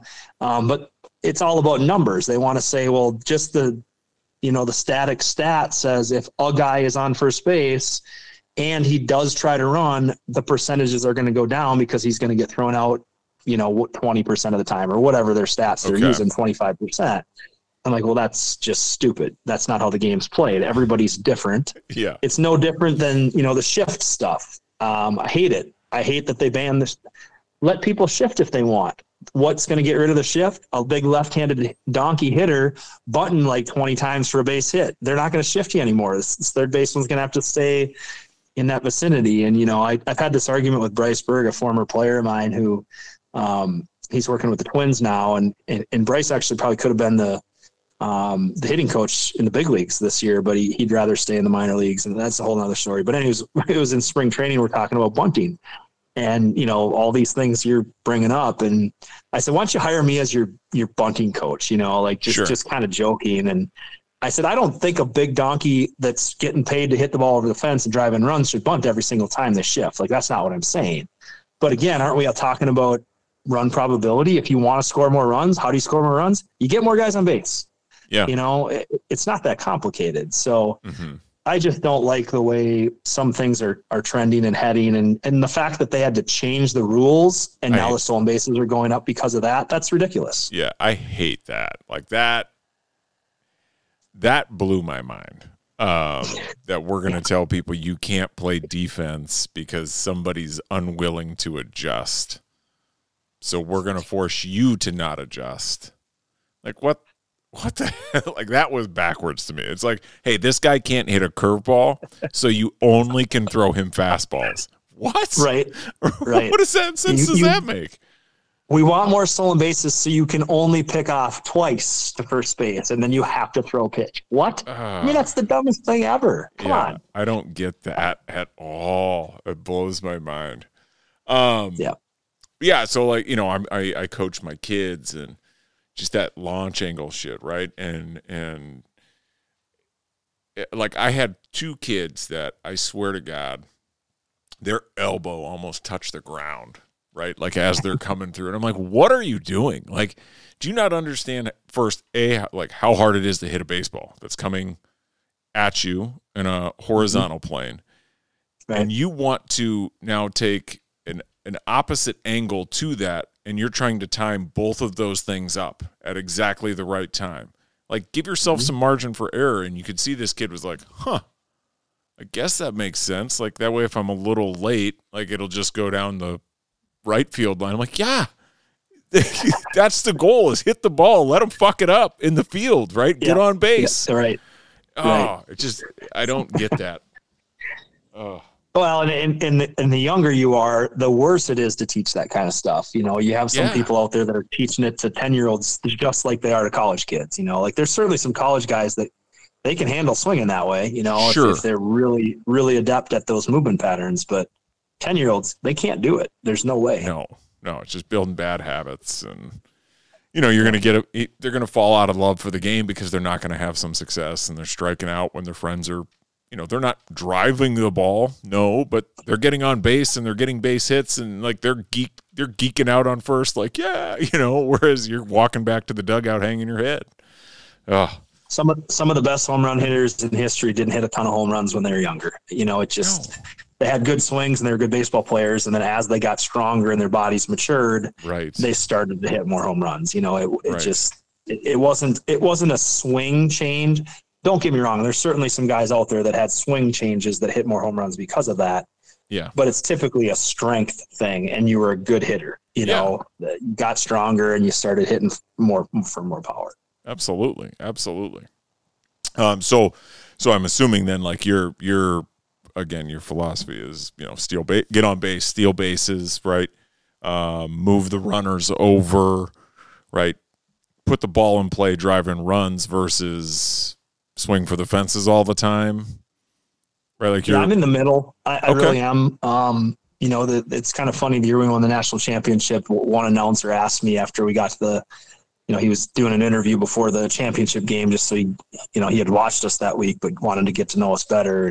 Do you care if I say small ball? Call you guys? You play small ball? I'm like, I, I just laughed. I'm like, well, you, you can if you want. I, I just what people don't know, and, and this this brings me back. Even my dad, just like he's seen us play so many times, and why'd you got why'd you have that guy bunt there? Why'd you have him steal that base? I'm like, I, I didn't. He just did. You know, like it's just the game told you that you should do it in that moment. So we've taught our guys that, and they just do it. You know, like sure. I'm not putting on. I, I honestly, ninety percent of the time, if we have a, a small ball type play, um, it's a base hit bunt or it's a it's a green light stolen base. It's not the coach doing a whole lot. It's just our guys playing baseball because okay. we've talked about it and we worked on it so much. Sure. So um, I, I just think I'm I'm a guy who says, okay, let's do what the other team is giving us because then we're going to have more success mm-hmm. and not try to do what they're not going to give to us. You know, so if if a guy's slide stepping all day long, we're probably not stealing a lot of bases, you know, or he's going to pick the first constantly. It makes it a lot harder to steal, you know, and there's sure. some things they can do at second base to counteract the running game for steal and third, et cetera. And, okay. and our guys know that. And so the, like, there's just things that other teams are stupid. They really are. And pitchers specifically, no offense. um, none taken. I was a slide step guy, so none taken. well, there you go. Um, but there's certain things that we're we're just looking for, and we've practiced it and we've worked on it. And if you want to see me get pissed off, um, if there's a guy on third base with I don't care how many outs and the third baseman's playing back, uh, don't bunt. You'll see me pissed off. You know, I always tell our hitters like, let's take a free hit here and an RBI. You know, what are we doing here? You know, yeah. it's so just just being cognizant of the game of baseball, of what's going on around yeah. you, and and again, I, I think we've done a good job of of that as a program. Whether you're the guy that's supposed to hit 20 home runs in a season, or or if you're supposed to hit only one, you know, you, you just do what you're supposed to do to help the team be successful. Absolutely, absolutely. Um, what what are your what's your philosophy on like pitching? Do you have one, or do you leave that up to your pitching coach? And the reason I asked is uh, this last year. Um, I can't remember. If, it wasn't in the College World Series. I think it was the the game to get to it. Uh, so in the Super Regional to close it out, that Seth Miller dude threw like mm-hmm. 150 pitches. Yep. Something just like Herculean effort, right? It's just like I'm sitting here going, "Wow, all right, well, like we're still going. Like good for this kid. Like let's go." But but I at a certain point I was like, "Does he's got to know? Does he not care?" And or is it no? I just check in on the guy. You good? Like, what's your thought process there? I'm just curious. Well, that, there's a lot to unpack there, and, and uh, number one, it's Seth Miller. Um, uh, you know, the older the guy is, the more willing I am to just, all right, you got this or do you not? You Yeah. know, like Yeah. our, our players know me so well. If if I'm going to let somebody go like I did Seth, they better be, you know, not that they're going to be successful, right? Fast forward to the World Series, and we can certainly talk about that. Seth Miller stayed in too long, but um, you know, it, it's it's a feel thing for sure, in Sure. my opinion. But some guys have earned the opportunity. I think there's there's something to be said there, and I, and frankly, when you get to be a junior or senior and you've earned that opportunity, I want you to want it. You know, and, and Oh, yeah. sometimes I'll I'll feel like, okay, I know he wants it and that's awesome, but I'm still taking the ball from you because I just feel like you're done or Yeah. the guy we got coming in next is more set up to get these next hitters out or what have you. Um, so, so that specific game you're talking about where Seth went 150, um, I don't know that we've ever done that before, frankly. Okay. Uh, we've certainly got into the 130 ish, 140 range. And maybe Sure. Tanner Brown had a couple of those starts. Tanner was our all time wins leader the year before. Um, Tanner had some stretches and where I remember Coach Collison be like, "Hey, he's at 120 here." I'm like, "I don't give a shit. What do you, what do you want me to do?" He just shoved that last inning. Like he's got higher pitch counts because he struck a bunch of guys out. He's still Right. dominating. You know, Yeah. I ain't taking him out unless he tells me he's done. I love So- that. Quit talking to me. You know, I just there's been a couple of those moments, and Clay knows me really well, and I, I don't mean any offense. I'm just like, yeah, the, the dude's got it. You know, Yeah. so Seth, that particular game, uh, the super regional. So the the to make sure everybody understands the situation, it was the day before we had the, the terrible loss, hit by pitch. You know, um, we we lost a time run, should have scored with hit by pitch. Yeah, that whole Yeah. thing. Yeah. And so then it was this this was the next game, and we had to win twice that day to go to the World Series. And Seth was our guy. Like he he was the dude. Um, from a mentality standpoint, from a ability standpoint, all of the above. And we had a I want to say a five, four, five, six run lead. It was felt like a pretty comfortable game as the game was going along. And and I did. I went out and made a pitching uh, trip to the mound. And usually, if I'm going out, I'm taking a guy out, or it's a it might be a game situation we need to talk about. Sure. But um, but but that particular situation, I was going to go out and be like, hey, wh- what do you think? You know, how, how you feeling, basically? And Yeah. And uh, I walk out he said, I'm fine. I got it. I said, okay, see you later. I went and sat back down and, you know, he finished the game for us and we knew we had to win another game that day. And so we certainly didn't want to burn anybody in the bullpen. And Yeah. sure enough, it wouldn't have mattered that we kicked the crap out of them Oh, in, in game three. Yeah. That was But- ugly. But yeah, no, I, I just, yeah, I, I think from a philosophy standpoint, it depends. Um, Okay. the other scenario, like if you talk about World Series game number one, we had a one nothing lead. Seth still pitching in the in the eighth inning, and um, Diedrich, who led Division two baseball in saves on the year, uh, he was warming up in the bullpen, and uh, frankly, Adam wasn't nearly the same guy at the back end of our year. He had some stuff with a groin issue, and he hadn't pitched very well. And um, if it was the Adam Diedrich that we had, you know, uh, and I'm I'm not trying to defend my decisions. This is the why, though, um, which Mhm. a lot of people don't know this. If Adam was the guy he was in the middle of our year, I'm 100% taking Seth Miller out of that game. There's no Sure. question about it. I don't care how bad Seth wanted it. Yeah. If Diedrich was the same guy, and he, and he wasn't, so we're like, okay, it was the thought process was again. I went out, I made a trip, and Seth, I just, I, Seth, you got to be really honest with me. How do you feel, man? He goes, I, I feel good. I, I, I think I'm all right, you know, and and he, and he still was pitching good in that inning. And and sure enough, uh, as the story goes, we had two outs, and we're up by one run in the eighth inning, and and there's um, two guys on base, and their three hole hitter who is literally the Division two record holder for RBIs, career RBIs. This guy's a stud. hmm Uh, I, I listened to his post game press conference, and it's like, okay, that's why this guy is good. We had used a decent number of breaking balls against him in that game, and and Seth um, had, a lot of success. I don't think he had a hit against him. And sure enough, the kid said, "My whole goal in this at bat was just to be late. I wanted to be late, so if a fastball showed up, I still had a chance to compete." But I wasn't going to be early on off speed stuff. And sure enough, um, Seth threw him a fastball, and he was late on the fastball and our right fielder was maybe four or five feet from catching the ball for the third out of an inning, and instead it got it just tailed down the right field line because the kid was so late on it, Yeah. And it dropped, and he got a double and two runs scored, and as they say, the rest is history. If that Yeah. ball is five feet closer to, to center field and a right fielder catches it, in my opinion, we win that game.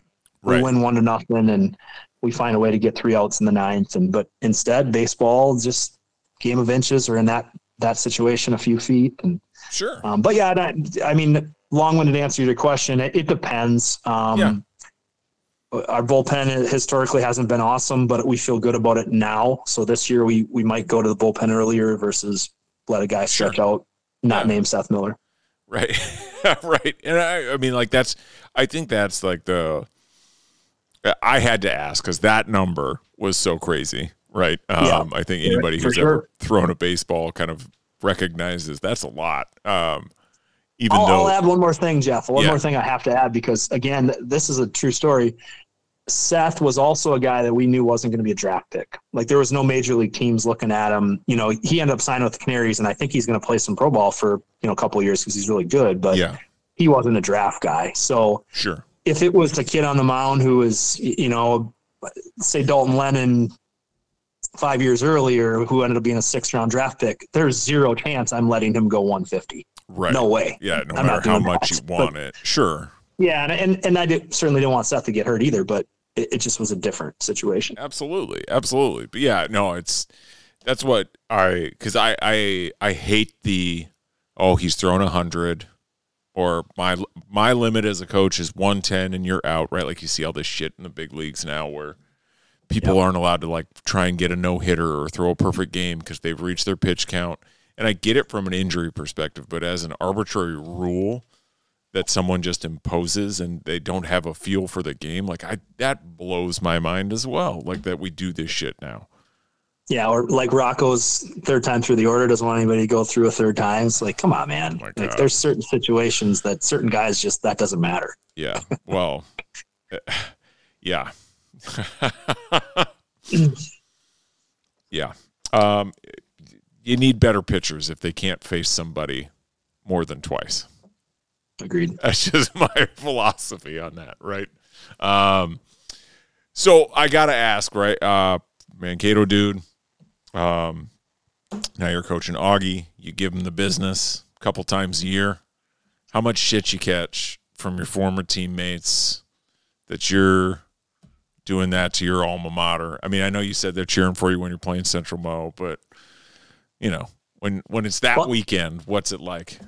Yeah, it's it's ironic you bring that up, and I, so we we played Mankato in the Super Regional at our place, two out of three game series, and a couple couple guys actually came. Um, and, and I was talking to one of them, a good buddy of mine, Jim Solom, came down from um, from Fargo, and he stayed and watched the weekend. And he's like, "Oh, this is cool. You know, I'm watching Mankato." And these texts, we got this group text. You know, Yeah. a couple guys, well, um, quite a few of us that are pretty close in this group, big group text, and and he made a comment to me.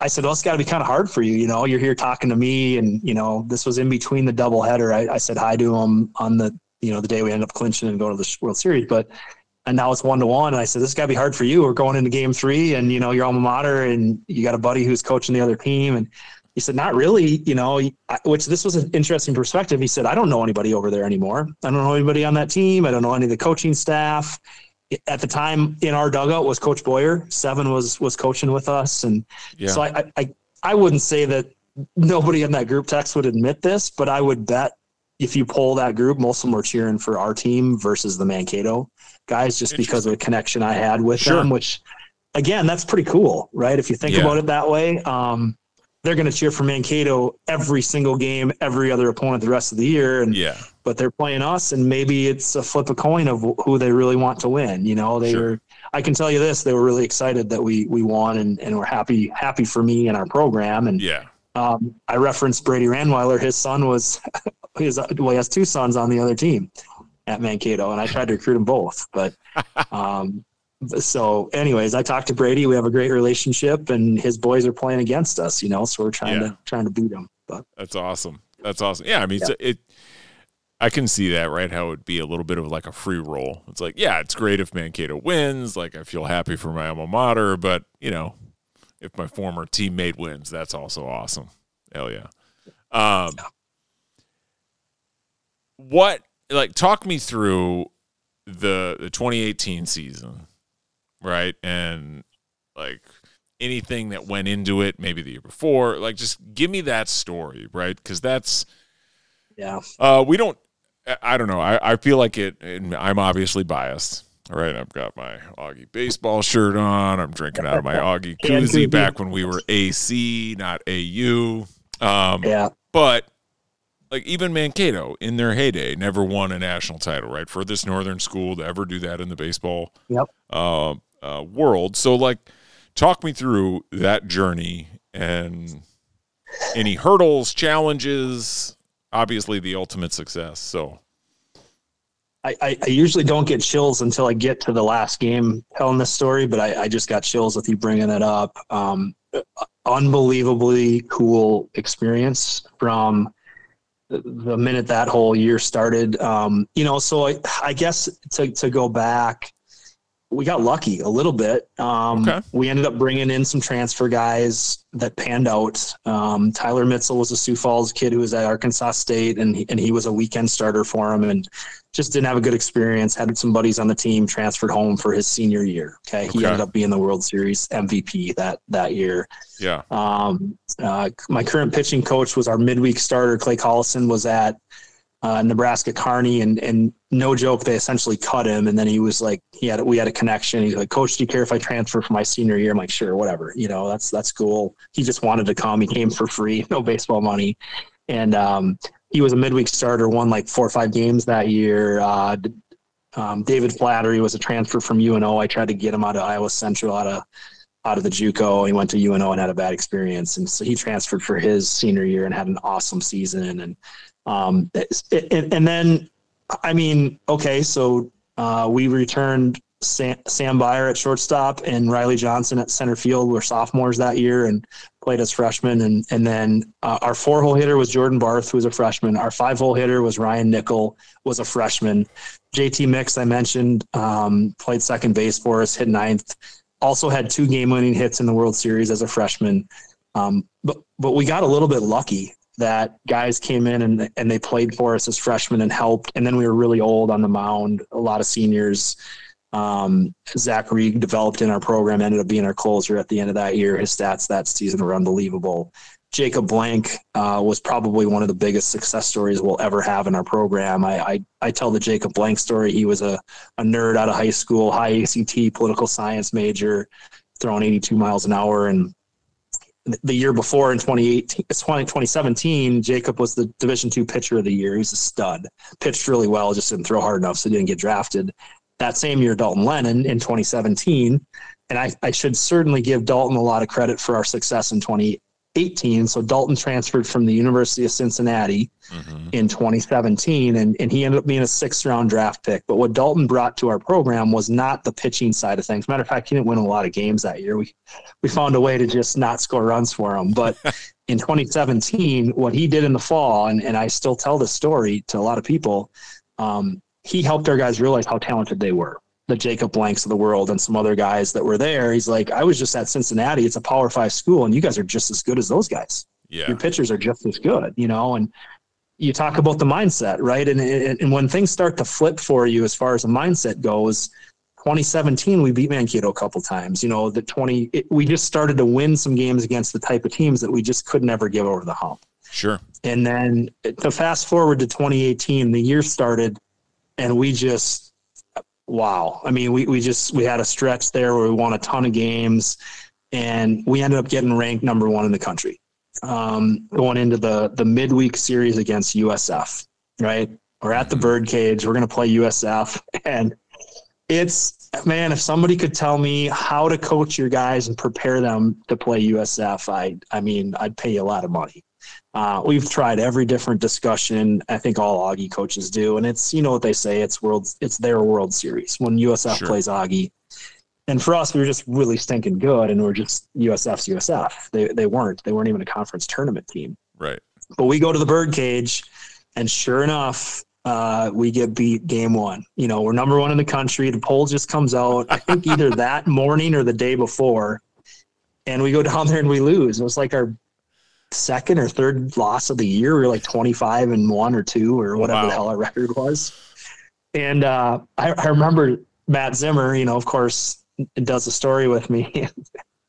Are you guys really this good? So th- again, we get ranked number one in the country. You guys really this good? I'm like, no, probably not. It's just you know we're just playing well. The records, it's the teams we're playing. Blah blah blah. Sure shit, right? We get to the oh. World Series and. Um, so, so if I fast forward to the World Series, I, I remember pretty vividly Jeff sitting there. So day one, we had first the first game of the of the tournament we we win right, and, mm-hmm. and then I'm watching the next one, and I'm then the next days I'm watching the next day I'm watching the next two games because it's two two games day one, two games day two, and I get done watching day two of games, and I'm like, shit, maybe we are pretty good, you know. Like I didn't see anybody there that yeah. I thought was that much that much better than us, you know. That sure. the one team was was Florida Southern was they were so talented. They were really, really good, and and we played them, um, you know, and, and ended up winning on on some luck. We had a their left fielder dropped a fly ball with two outs, and we scored two runs that inning. Ended up winning a close game, but um, yeah, it, it just was kind of surreal. Uh, it played out awesome for us. You know what they say: you have to get as much you have to be lucky maybe sometimes even more than good and sure i referenced tyler mitzel so jacob blank um, he was our stud that year, even though Mitzel was a draft pick, um, or, or, or, even though Mitzel was a D1 transfer, Jacob was he was our best pitcher uh, statistically and everything else. And he had got hurt in the regional because it was so hot down in southern Arkansas. He he like I don't even know, like had to get an IV. He was coughing and he, he kind of hurt a rib from whatever it was. It's a long story, sure. but basically he wasn't available game one, so we went with Mitzel and he pitched against Southern New Hampshire and you want to talk about an unbelievably good matchup. They were an extremely aggressive team, and Mitzel was a changeup guy. And he, he would touch 90, but his changeup was unbelievable. And we just used a ton of changeups, and he pitched great. So then, sure enough, with we had a rain day, and the way the the way the tournament kind of figured itself out, we, we played again. I, referenced Florida Southern in game two, and we beat them. David Flattery pitched well, and our bullpen was great. We, we won a close game. So then we the next game, because of how the tournament set up, we could circle back with Mitzel again against Southern New Hampshire. Literally the same team we played in round one. Everybody's like, is blank ready? I'm like, maybe, but I'm going with Mitzel. Like he's just the right matchup here, you know? Sure. Well, he just pitched against him four days earlier, five days earlier, and I'm like, I don't care. He's a great matchup. He beats him again. so now we're in the championship. You know, we win our first three games and we had to wait for the you know the team to get to us and yeah so jacob blank had not pitched a game yet in the world series we had him to throw the championship and I, I, don't know if you remember but he went complete game i think he struck out yeah. either 13 or 14 guys oh yeah and just dominated you know yeah. hadn't pitched in two weeks um, fresh yeah he was he was awesome and uh, he wanted the ball and he had the right mentality and you know the, the twins drafted him a, a few weeks later and uh, yeah, I, I, again, it just was pretty, pretty surreal. I, I, was, it was a long, we were there 10 days. It was a long, long stretch. Mm-hmm. Um, and uh, it, it, culminated for me. I, I remember I, I've told this story before, but I, we get done with the, the media interviews and I'm sitting in the dugout and all our guys were still talking to parents and they're up in the concourse and, and I'm sitting there all by myself and I, I want to talk about chills. I got chills. I literally was like trying to hold back tears. Sure. You know, it's that was my tenth year in the program, and um, it, it, just was. Again, like you said, we're a team from South Dakota. We're, we're beating. We beat Columbus State out of Georgia in that championship game, and Florida Southern was legit. We beat them, you know, round two, and taking nothing against Southern New Hampshire has been a better program than us. We had to beat them twice. Um, yeah, I, I don't know. I just I, I didn't expect it to happen. It was so cool. Our guys deserved it. Uh, we did catch some breaks, but we just had big hits, and we played baseball the way we were supposed to play baseball. We stole bases and yeah. did, and we bunted a little bit, and um, so that that whole year was just it really just kind of got to the point where, um, as I said in maybe a couple interviews, it was it was a win for everybody that was associated with our program. You know, the mm-hmm. alums, the parents, the former people that you know, just coaches, everything. We just we got there, and then we just happened to win, which awesome. And I, I think the other piece to the puzzle, to fast forward to last year, we got back. You know, yeah. so now all of a sudden it's it's not a fluke. You know, right. we won it. We, we it wasn't just you got lucky with some some recruits. We got yeah. back again last year, and, and we're returning everybody yeah. except not named Seth Miller basically this year. So, yeah, the 2018 year, I, I don't know that I'll ever forget kind of how that run went, and it just it was a pretty special special deal. So, like, man, I have I have so many questions. Uh, first, I want to say, don't just say we happen to win, right? Like, let's not do. I don't want you to do that, right? Because fuck that. Like, you guys won a fucking national championship. That is the coolest thing. And uh, again, like I take a ton of pride in it. I had nothing to do with it, right? As you just mentioned, like we all took so much pride in that, like because we had, we were a small part of the process to get it there in some Absolutely. form or fashion, right? Whether it's trying to change it early on to bring it home, and so you know, there's some weird universe where it all ties together. I'm not uh, poetic enough to to to to illustrate that through words, so I'm not even going to try, right? But you want it, right? And like as you're sitting there, right? Like did you have one of those moments that like really sticks out, not game related that you're going to remember forever? Cuz I I had a buddy and he he tells this it's a great story. He so he played at St. Thomas right? Like mm-hmm. another like Minnesota baseball power. They won the national title D three. Yep. Um, I think it was 01 uh, when he was there. And, um, you know, his coach, legendary, you know, Minnesota college Benny, baseball yep. coach. Yeah. Yep. Who unfortunately just passed away. Right. Um, you know, he, he would, he told the guys like his memory of that, not any of the games, was them riding back on the bus and listening to gangster rap. Right. And he was just like, Yep. Yeah this is it. Like good, you know, he took so much pride in that and like seeing them celebrating and whatnot. So did you have one of those moments or something like yep. that or, or I don't know. Yeah. Yep. Yep. This is an awesome story. And I, I have told it a bunch and I love telling it. Um, th- this is when I, like I knew before the game started, um, the national championship game where same kind of thing. We're riding the bus, right? Um, and it was from our hotel to the where the so the USA uh, baseball complex, which is where our World Series is every year in Cary. It was about a 20 minute bus ride or so. Yeah. Um, there's not a lot of hotels in that location, and so we're riding the bus there, and, I, and I'm sitting where I always do. It's you know, a bus driver. I skip a seat. I don't want to get killed on a bus. You know, I, it's a terrible thing to say, but I, I, I, always skip a seat, so I got a, at least a seat buffer if, if we get an accident, sure. I'm going to bounce into the seat, not the windshield. And and then I referenced Ryan Nickel, Jordan Barth. Um, you got two freshmen who are just their personalities. I, I can't even begin to describe them. Um, it would take me way too long. And they're they're just awesome, awesome people, good kids, and they're freshmen. You know, they're just they're goofballs. They they didn't know any different, right? Sure. So so typical situation you're on a bus and all the old guys are in the back and your freshmen are in the front even though there are four and five hole hitters you know and we're at the last game of the year they're yeah. they're literally sitting and, and picture like okay the travel party isn't as big as normal so there's they could have had their own seat but these two guys are best buddies and they're like kitty corner behind me just just a seat and a half behind me whatever you want to call it. Yeah. And this bus is silent Jeff. Like it's yeah. our, our guys are feeling the fact that we're in the national championship game later that day. Yeah. And all of a sudden I, I look over my shoulder and, uh, like what is going on? I look and, uh, they, they were sharing ear, well, you know, the old school head where it's an actual earphone or earpiece and earpiece. Like yeah. they're sitting next to each other. One's got one in one ear and the other one's got in the other ear. And all of a sudden Barth just starts singing and it started kind of quiet. I'm like, like I'm laughing. And all of a sudden he's belting out Miley Cyrus party in the USA on this bus. and everybody starts laughing. And these two goofy freshmen are just having a blast. Yeah. And it, it loosened everybody up. And we just, again, from there, it was just, it was just another day. It oh, really was. Um, I'll never forget that. I, I mean, there's right. no way of all the all the things. Base, there's a lot of baseball stuff I remember about that game. Sure.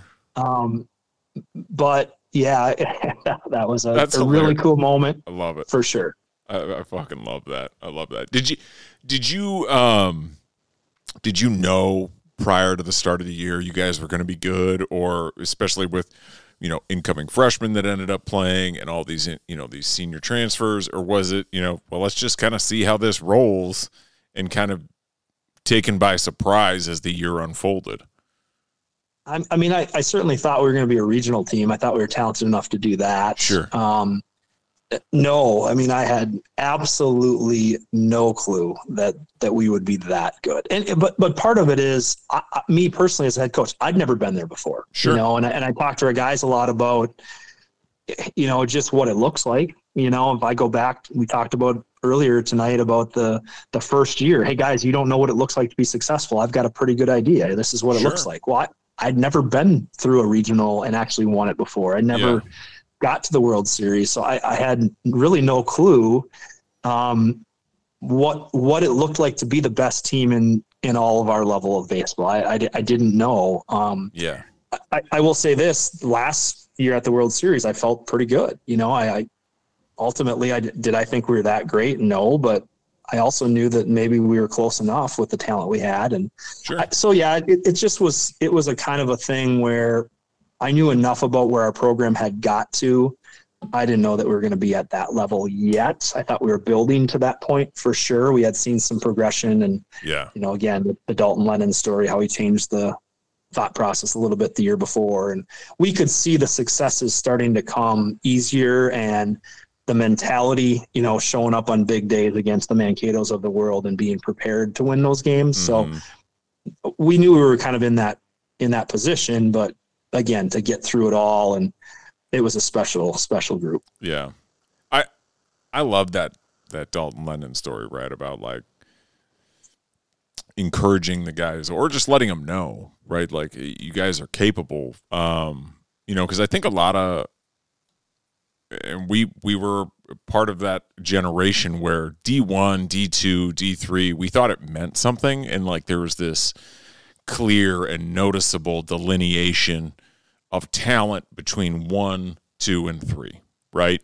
And you know, you come to learn through playing and through time and just understanding of the game that that the line is a lot smaller than you think it is. And oh yeah. Especially for up us, you know, northern folk who, you know, realistically, like nobody from the south wants to come up here and recruit us in the spring when it's 50 degrees and there's it's sleeting. Nobody wants to sit in a game in April and watch that. They, would rather sit in Arizona or Texas, right? Like that's where they're going to go recruit for their own comfort. And I don't blame them, right? So we just don't get a lot of exposure. And as you mentioned, the Holly twins, right? Like they transferred from Augie to K State when they were seniors. You know, you come to find, you talk to them years later, they're like, oh, yeah, you guys were all more than capable, right? Like Ross yep. was our one. He went there yep. and he was their one right? I mean, yep. it. How does that make sense? Going from a, a team that was mid-level NCC to the Big Twelve, storied baseball conference, right?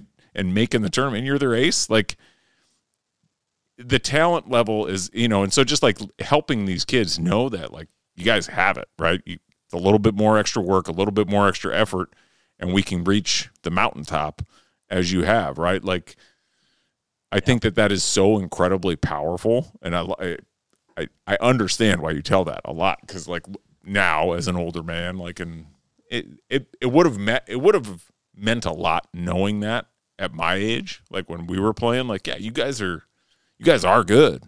We're just because that meant so much as an 18 year old. I don't know. I don't know about for you. Um, yeah, I agree. You know, like well, try, go, like just trying like am I good enough? Right? Like, yeah, you are, right? Like you got recruited to play at a higher level.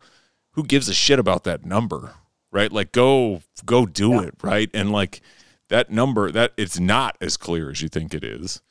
Yeah, there are the freaks, you know, in D1 that are, you know, the Hunter Greenes that are throwing 105 and whatever, right? Like, yeah, that's different. But for the most part, we're all pretty darn good and it's just recognizing that and like getting out of your own damn way. I, I mean, I referenced this earlier. You asked what what it was like for us in Mankato. I mean, this this discussion is a good example for a, so back in those days. I don't know if you guys ever did this. We played the Gophers every year. It was a midweek game, and I get you're not seeing their number one guy, but you usually saw somebody pretty talented, or they would committee, you know, bullpen it or whatever that game. One year we we got beat. So four out of five years in my my career at Mankato, we beat the Gophers four out of five yeah. years. And you know, it's exactly what you're saying. The the talent gap is not that big of a difference. There's probably a little more depth of talent, you know, in, sure. in those yeah, programs. Yeah. Like that's a no brainer. There should be, you know. Correct. Yeah. Um, but yeah, the the one through nine guys or one through whatever middle of the order was just as good as their guys were, and their weekend starters were probably better than you know what ours were. But that particular day, they were no better than we were, and we found a way to win. You know, so Correct. yeah, that that's not the SEC. I get that, right? but um, yeah, it's it's it's it's crazy. And like I said, for us to go back to a World Series, what I know is we have to have a lot of Division One talent on our team to have any shot. And there's a lot of it out here, right? Like I think that's and that that kind of gets back to that story, right? Like there's a lot of it here that is that people don't recognize because when you if you look at it uh, geographically, right in the five state area, there's not a lot of D1 teams. Whereas like yeah, in the right. South, they're fucking everywhere. Like throw a rock, yeah, hit a three right. wood, you're going to hit two of them, right? Um, whereas like D2 is our non-power 5 division 1 level of school up in this area, right? And I think there's a it's proven, right? Like you look at that NCC when we played, that was a division 1 conference for the most part, right? Like maybe Morningside wasn't. I don't know. Right? I'm not going to shit on them, right? Um, no, you're right. But they had a year. I yeah. remember one year they were really good. But yeah, yeah, you're right. But like for the most part, you know, the UNDs, NDSU's, ST, like you guys, St. Cloud State, like it, there were players in that conference, and and UNO, like and UNC. That was a mm-hmm. grind mm-hmm. of a conference to like get through. And now, fuck, half of them are D1 already, right? So it's it was you know, and it, it's just a number. You're talented enough. Believe that. Go perform, you know? Yeah, it's it, it, no doubt. The, the interesting part, and, and I've said this a little bit more recently, we, we've been fortunate. You're seeing more and more Division two kids getting picked off and going into the transfer portal now because sure. you can move up a level. That that's that's a change. Um, again, I'm not naive. It's going to happen to us at some point, but to this to this point, it hasn't. We haven't had any sure. of our. I referenced earlier. I, th- I think our number is 33 guys in the last dozen years of play, play pro baseball. You don't think some of those could have went to, you know, like yeah. the Hollies and transferred? For you know, sure. absolutely. Um, so, but but again, it's it's it's. I, I think it's a testament to what we've got going on, and yeah, our guys like being part of it, and um, you know, they're they're. It's also me as a head coach just pushing it down their throat to say, hey boys, this ain't about you. It's about we. It's about us. Yeah. If you're that guy, then you know we just don't find a lot of people that are like that. That it's about them. Mm-hmm. It, it, it just doesn't. It doesn't show up in our program. And again, I think we're pretty diligent in our recruiting process. I, I tell kids all the time. Um, we lose if you think about this and, and i'm not going to name any schools but the division one some of them you mentioned around our area we're sending a lot more guys into pro baseball than they are but but we lose those recruiting battles every single time. Yeah. Every time. Right. You know, we're never getting those kids. And so at the end of the day, this is kind of crappy for me to say, but we're getting group B, so to speak. Sure. And we're sending them into pro ball and way more than the, these other schools that we're talking about that have the number after the D. Yeah. Well, why is that? You know, I, so yeah. It's a coaching yeah, and culture right. perspective. Well, that's just opinion. it. It's just the guys like what they show up, they like the process, and they just they're going to stick with it. They're not looking yeah. for that next level if they chose us. Yeah, and they buy in and they're committed, man. Like that's yeah, it's incredible. It's it's it's a lot of fun to watch from a distance, and super super excited for you guys, and super proud of like all you've accomplished, man. Like own it. It's awesome. It's great. It's great to watch, and you know, it's super, super cool. Super cool. I have I have one more question for you, and then an ask. One, whose idea sure. was it for those sick baby blue uniforms? well, that was actually me. Um, oh, so good. Our, our, guys just, you know, it's it's the day and age they love stuff like that, yeah. and I'm usually not the one to do that kind of thing, but but I really like the old school look you know, and and obviously baseball back in the day, the Twins and the Royal. I mean, you Yes. still see those show up once in a while. Like it's a every every kind of a whatever your color scheme is doesn't matter. The baby blues are, you know, that's that's Oh. a thing. And um, so yeah, I, I I made the decision to just we were kind of due for a uniform anyways, and and I I didn't tell our guys at all. And sure enough, I thought it'd be a great surprise. Sure. Last year, the the um the pants showed up really early in the winter. And uh, I, I'm not going to tell them they're there because so so you'll laugh at this. I had some baby blue pants that they tried on their Nike pants earlier in the fall. Okay. And I'm just like, hey, I, I literally brought it, and I already knew I was going to do the whole uniform set in that color. But I brought it to practice and I said, hey, guys, don't get your hopes up. We're not wearing these. I, there's no chance I'm getting this uniform. These are just it's for sizing. sure. We need sure. to get some new Nike pants. Tell me what sizes you want, you know. And so, sure enough, the pants show up, and then it's the last conference weekend. I got the memo from supposedly Nike said, "Hey, we're not shipping them till the summer." So I'm like, "Crap." So I break out the blue pants and say, "Hey." We got these baby blue plant pants. Jokes on you. You know, we actually did get them, but the uniforms aren't coming till the summer. The tops. So oh, yeah. pick which pick whichever color top you want to wear that we have with these baby blues and there wasn't a great one but whatever it worked and then sure enough they a week later they actually showed up so we got to wear them for the you know for the postseason but So yeah no cool. that was that was a not typically a me type thing but i'm like yeah this will be cool Yeah, love it, dude. They- they- yeah, they're they're awesome. They're awesome. It was a it was a nice it's nice to see. Um, I know gray is all the look now, but seeing that seeing that shit pop, I was like, yeah, that's what's up. Like, good for them. Um, and my last my ask is, how do I get a hat? Because when I go to the frickin' store, it's not the hat. Like, I want a fucking hat, Tim. yeah yeah let me know what size we'll, we'll, we'll, make it work for you jeff I love We, it. actually, timing's good. We're going to get some new hats this year. So we have last year's game hats. We have some extra of last year, those gray, which I actually really like the Yeah. charcoal gray Yeah. game hat with the the Viking head on it. Oh yeah. Um, so I, that would be what I can get you if you just Love let it. me know what what size. Excellent. Excellent. Um, well, hey, I, I have taken up a lot of your time. I appreciate you uh, jumping on, and man, I, I this has been a super fun conversation, and I hope to do this more, right? Um, if possible, and you know, if you ever want to come on and talk about baseball or whatever, you let me know. But man, this is this was awesome. Thank you so much, Coach, Yeah, no, but I, I loved it as well. I could, I, as you can probably tell, I could do this all night. So for sure. appreciate you having me. Absolutely. My pleasure. It's my pleasure.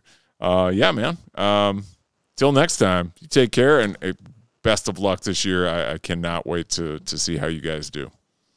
Appreciate it. Hope to see a bunch of guys back around in the spring again. Hell yeah. Hell yeah. All All right. right. Take care, coach. Be good. See you, Jeff. See ya. All right. That was awesome. It was an awesome conversation. Really appreciate uh, Coach Huber taking the time to jump on this and shed some light on where the program is at. Um, hope everybody got a little something out of it, whether or not you're interested in ball or not, but just, you know, his competitiveness, the drive, the mindset, all of that was super insightful. And I'm, I'm super thankful that he sh- took the time to sit down with me for almost two hours. As always, thank you everybody for listening. Means an a- the absolute world to me. Like, comment, share, subscribe, tell a friend, be a friend, all those things. And until next week, be good.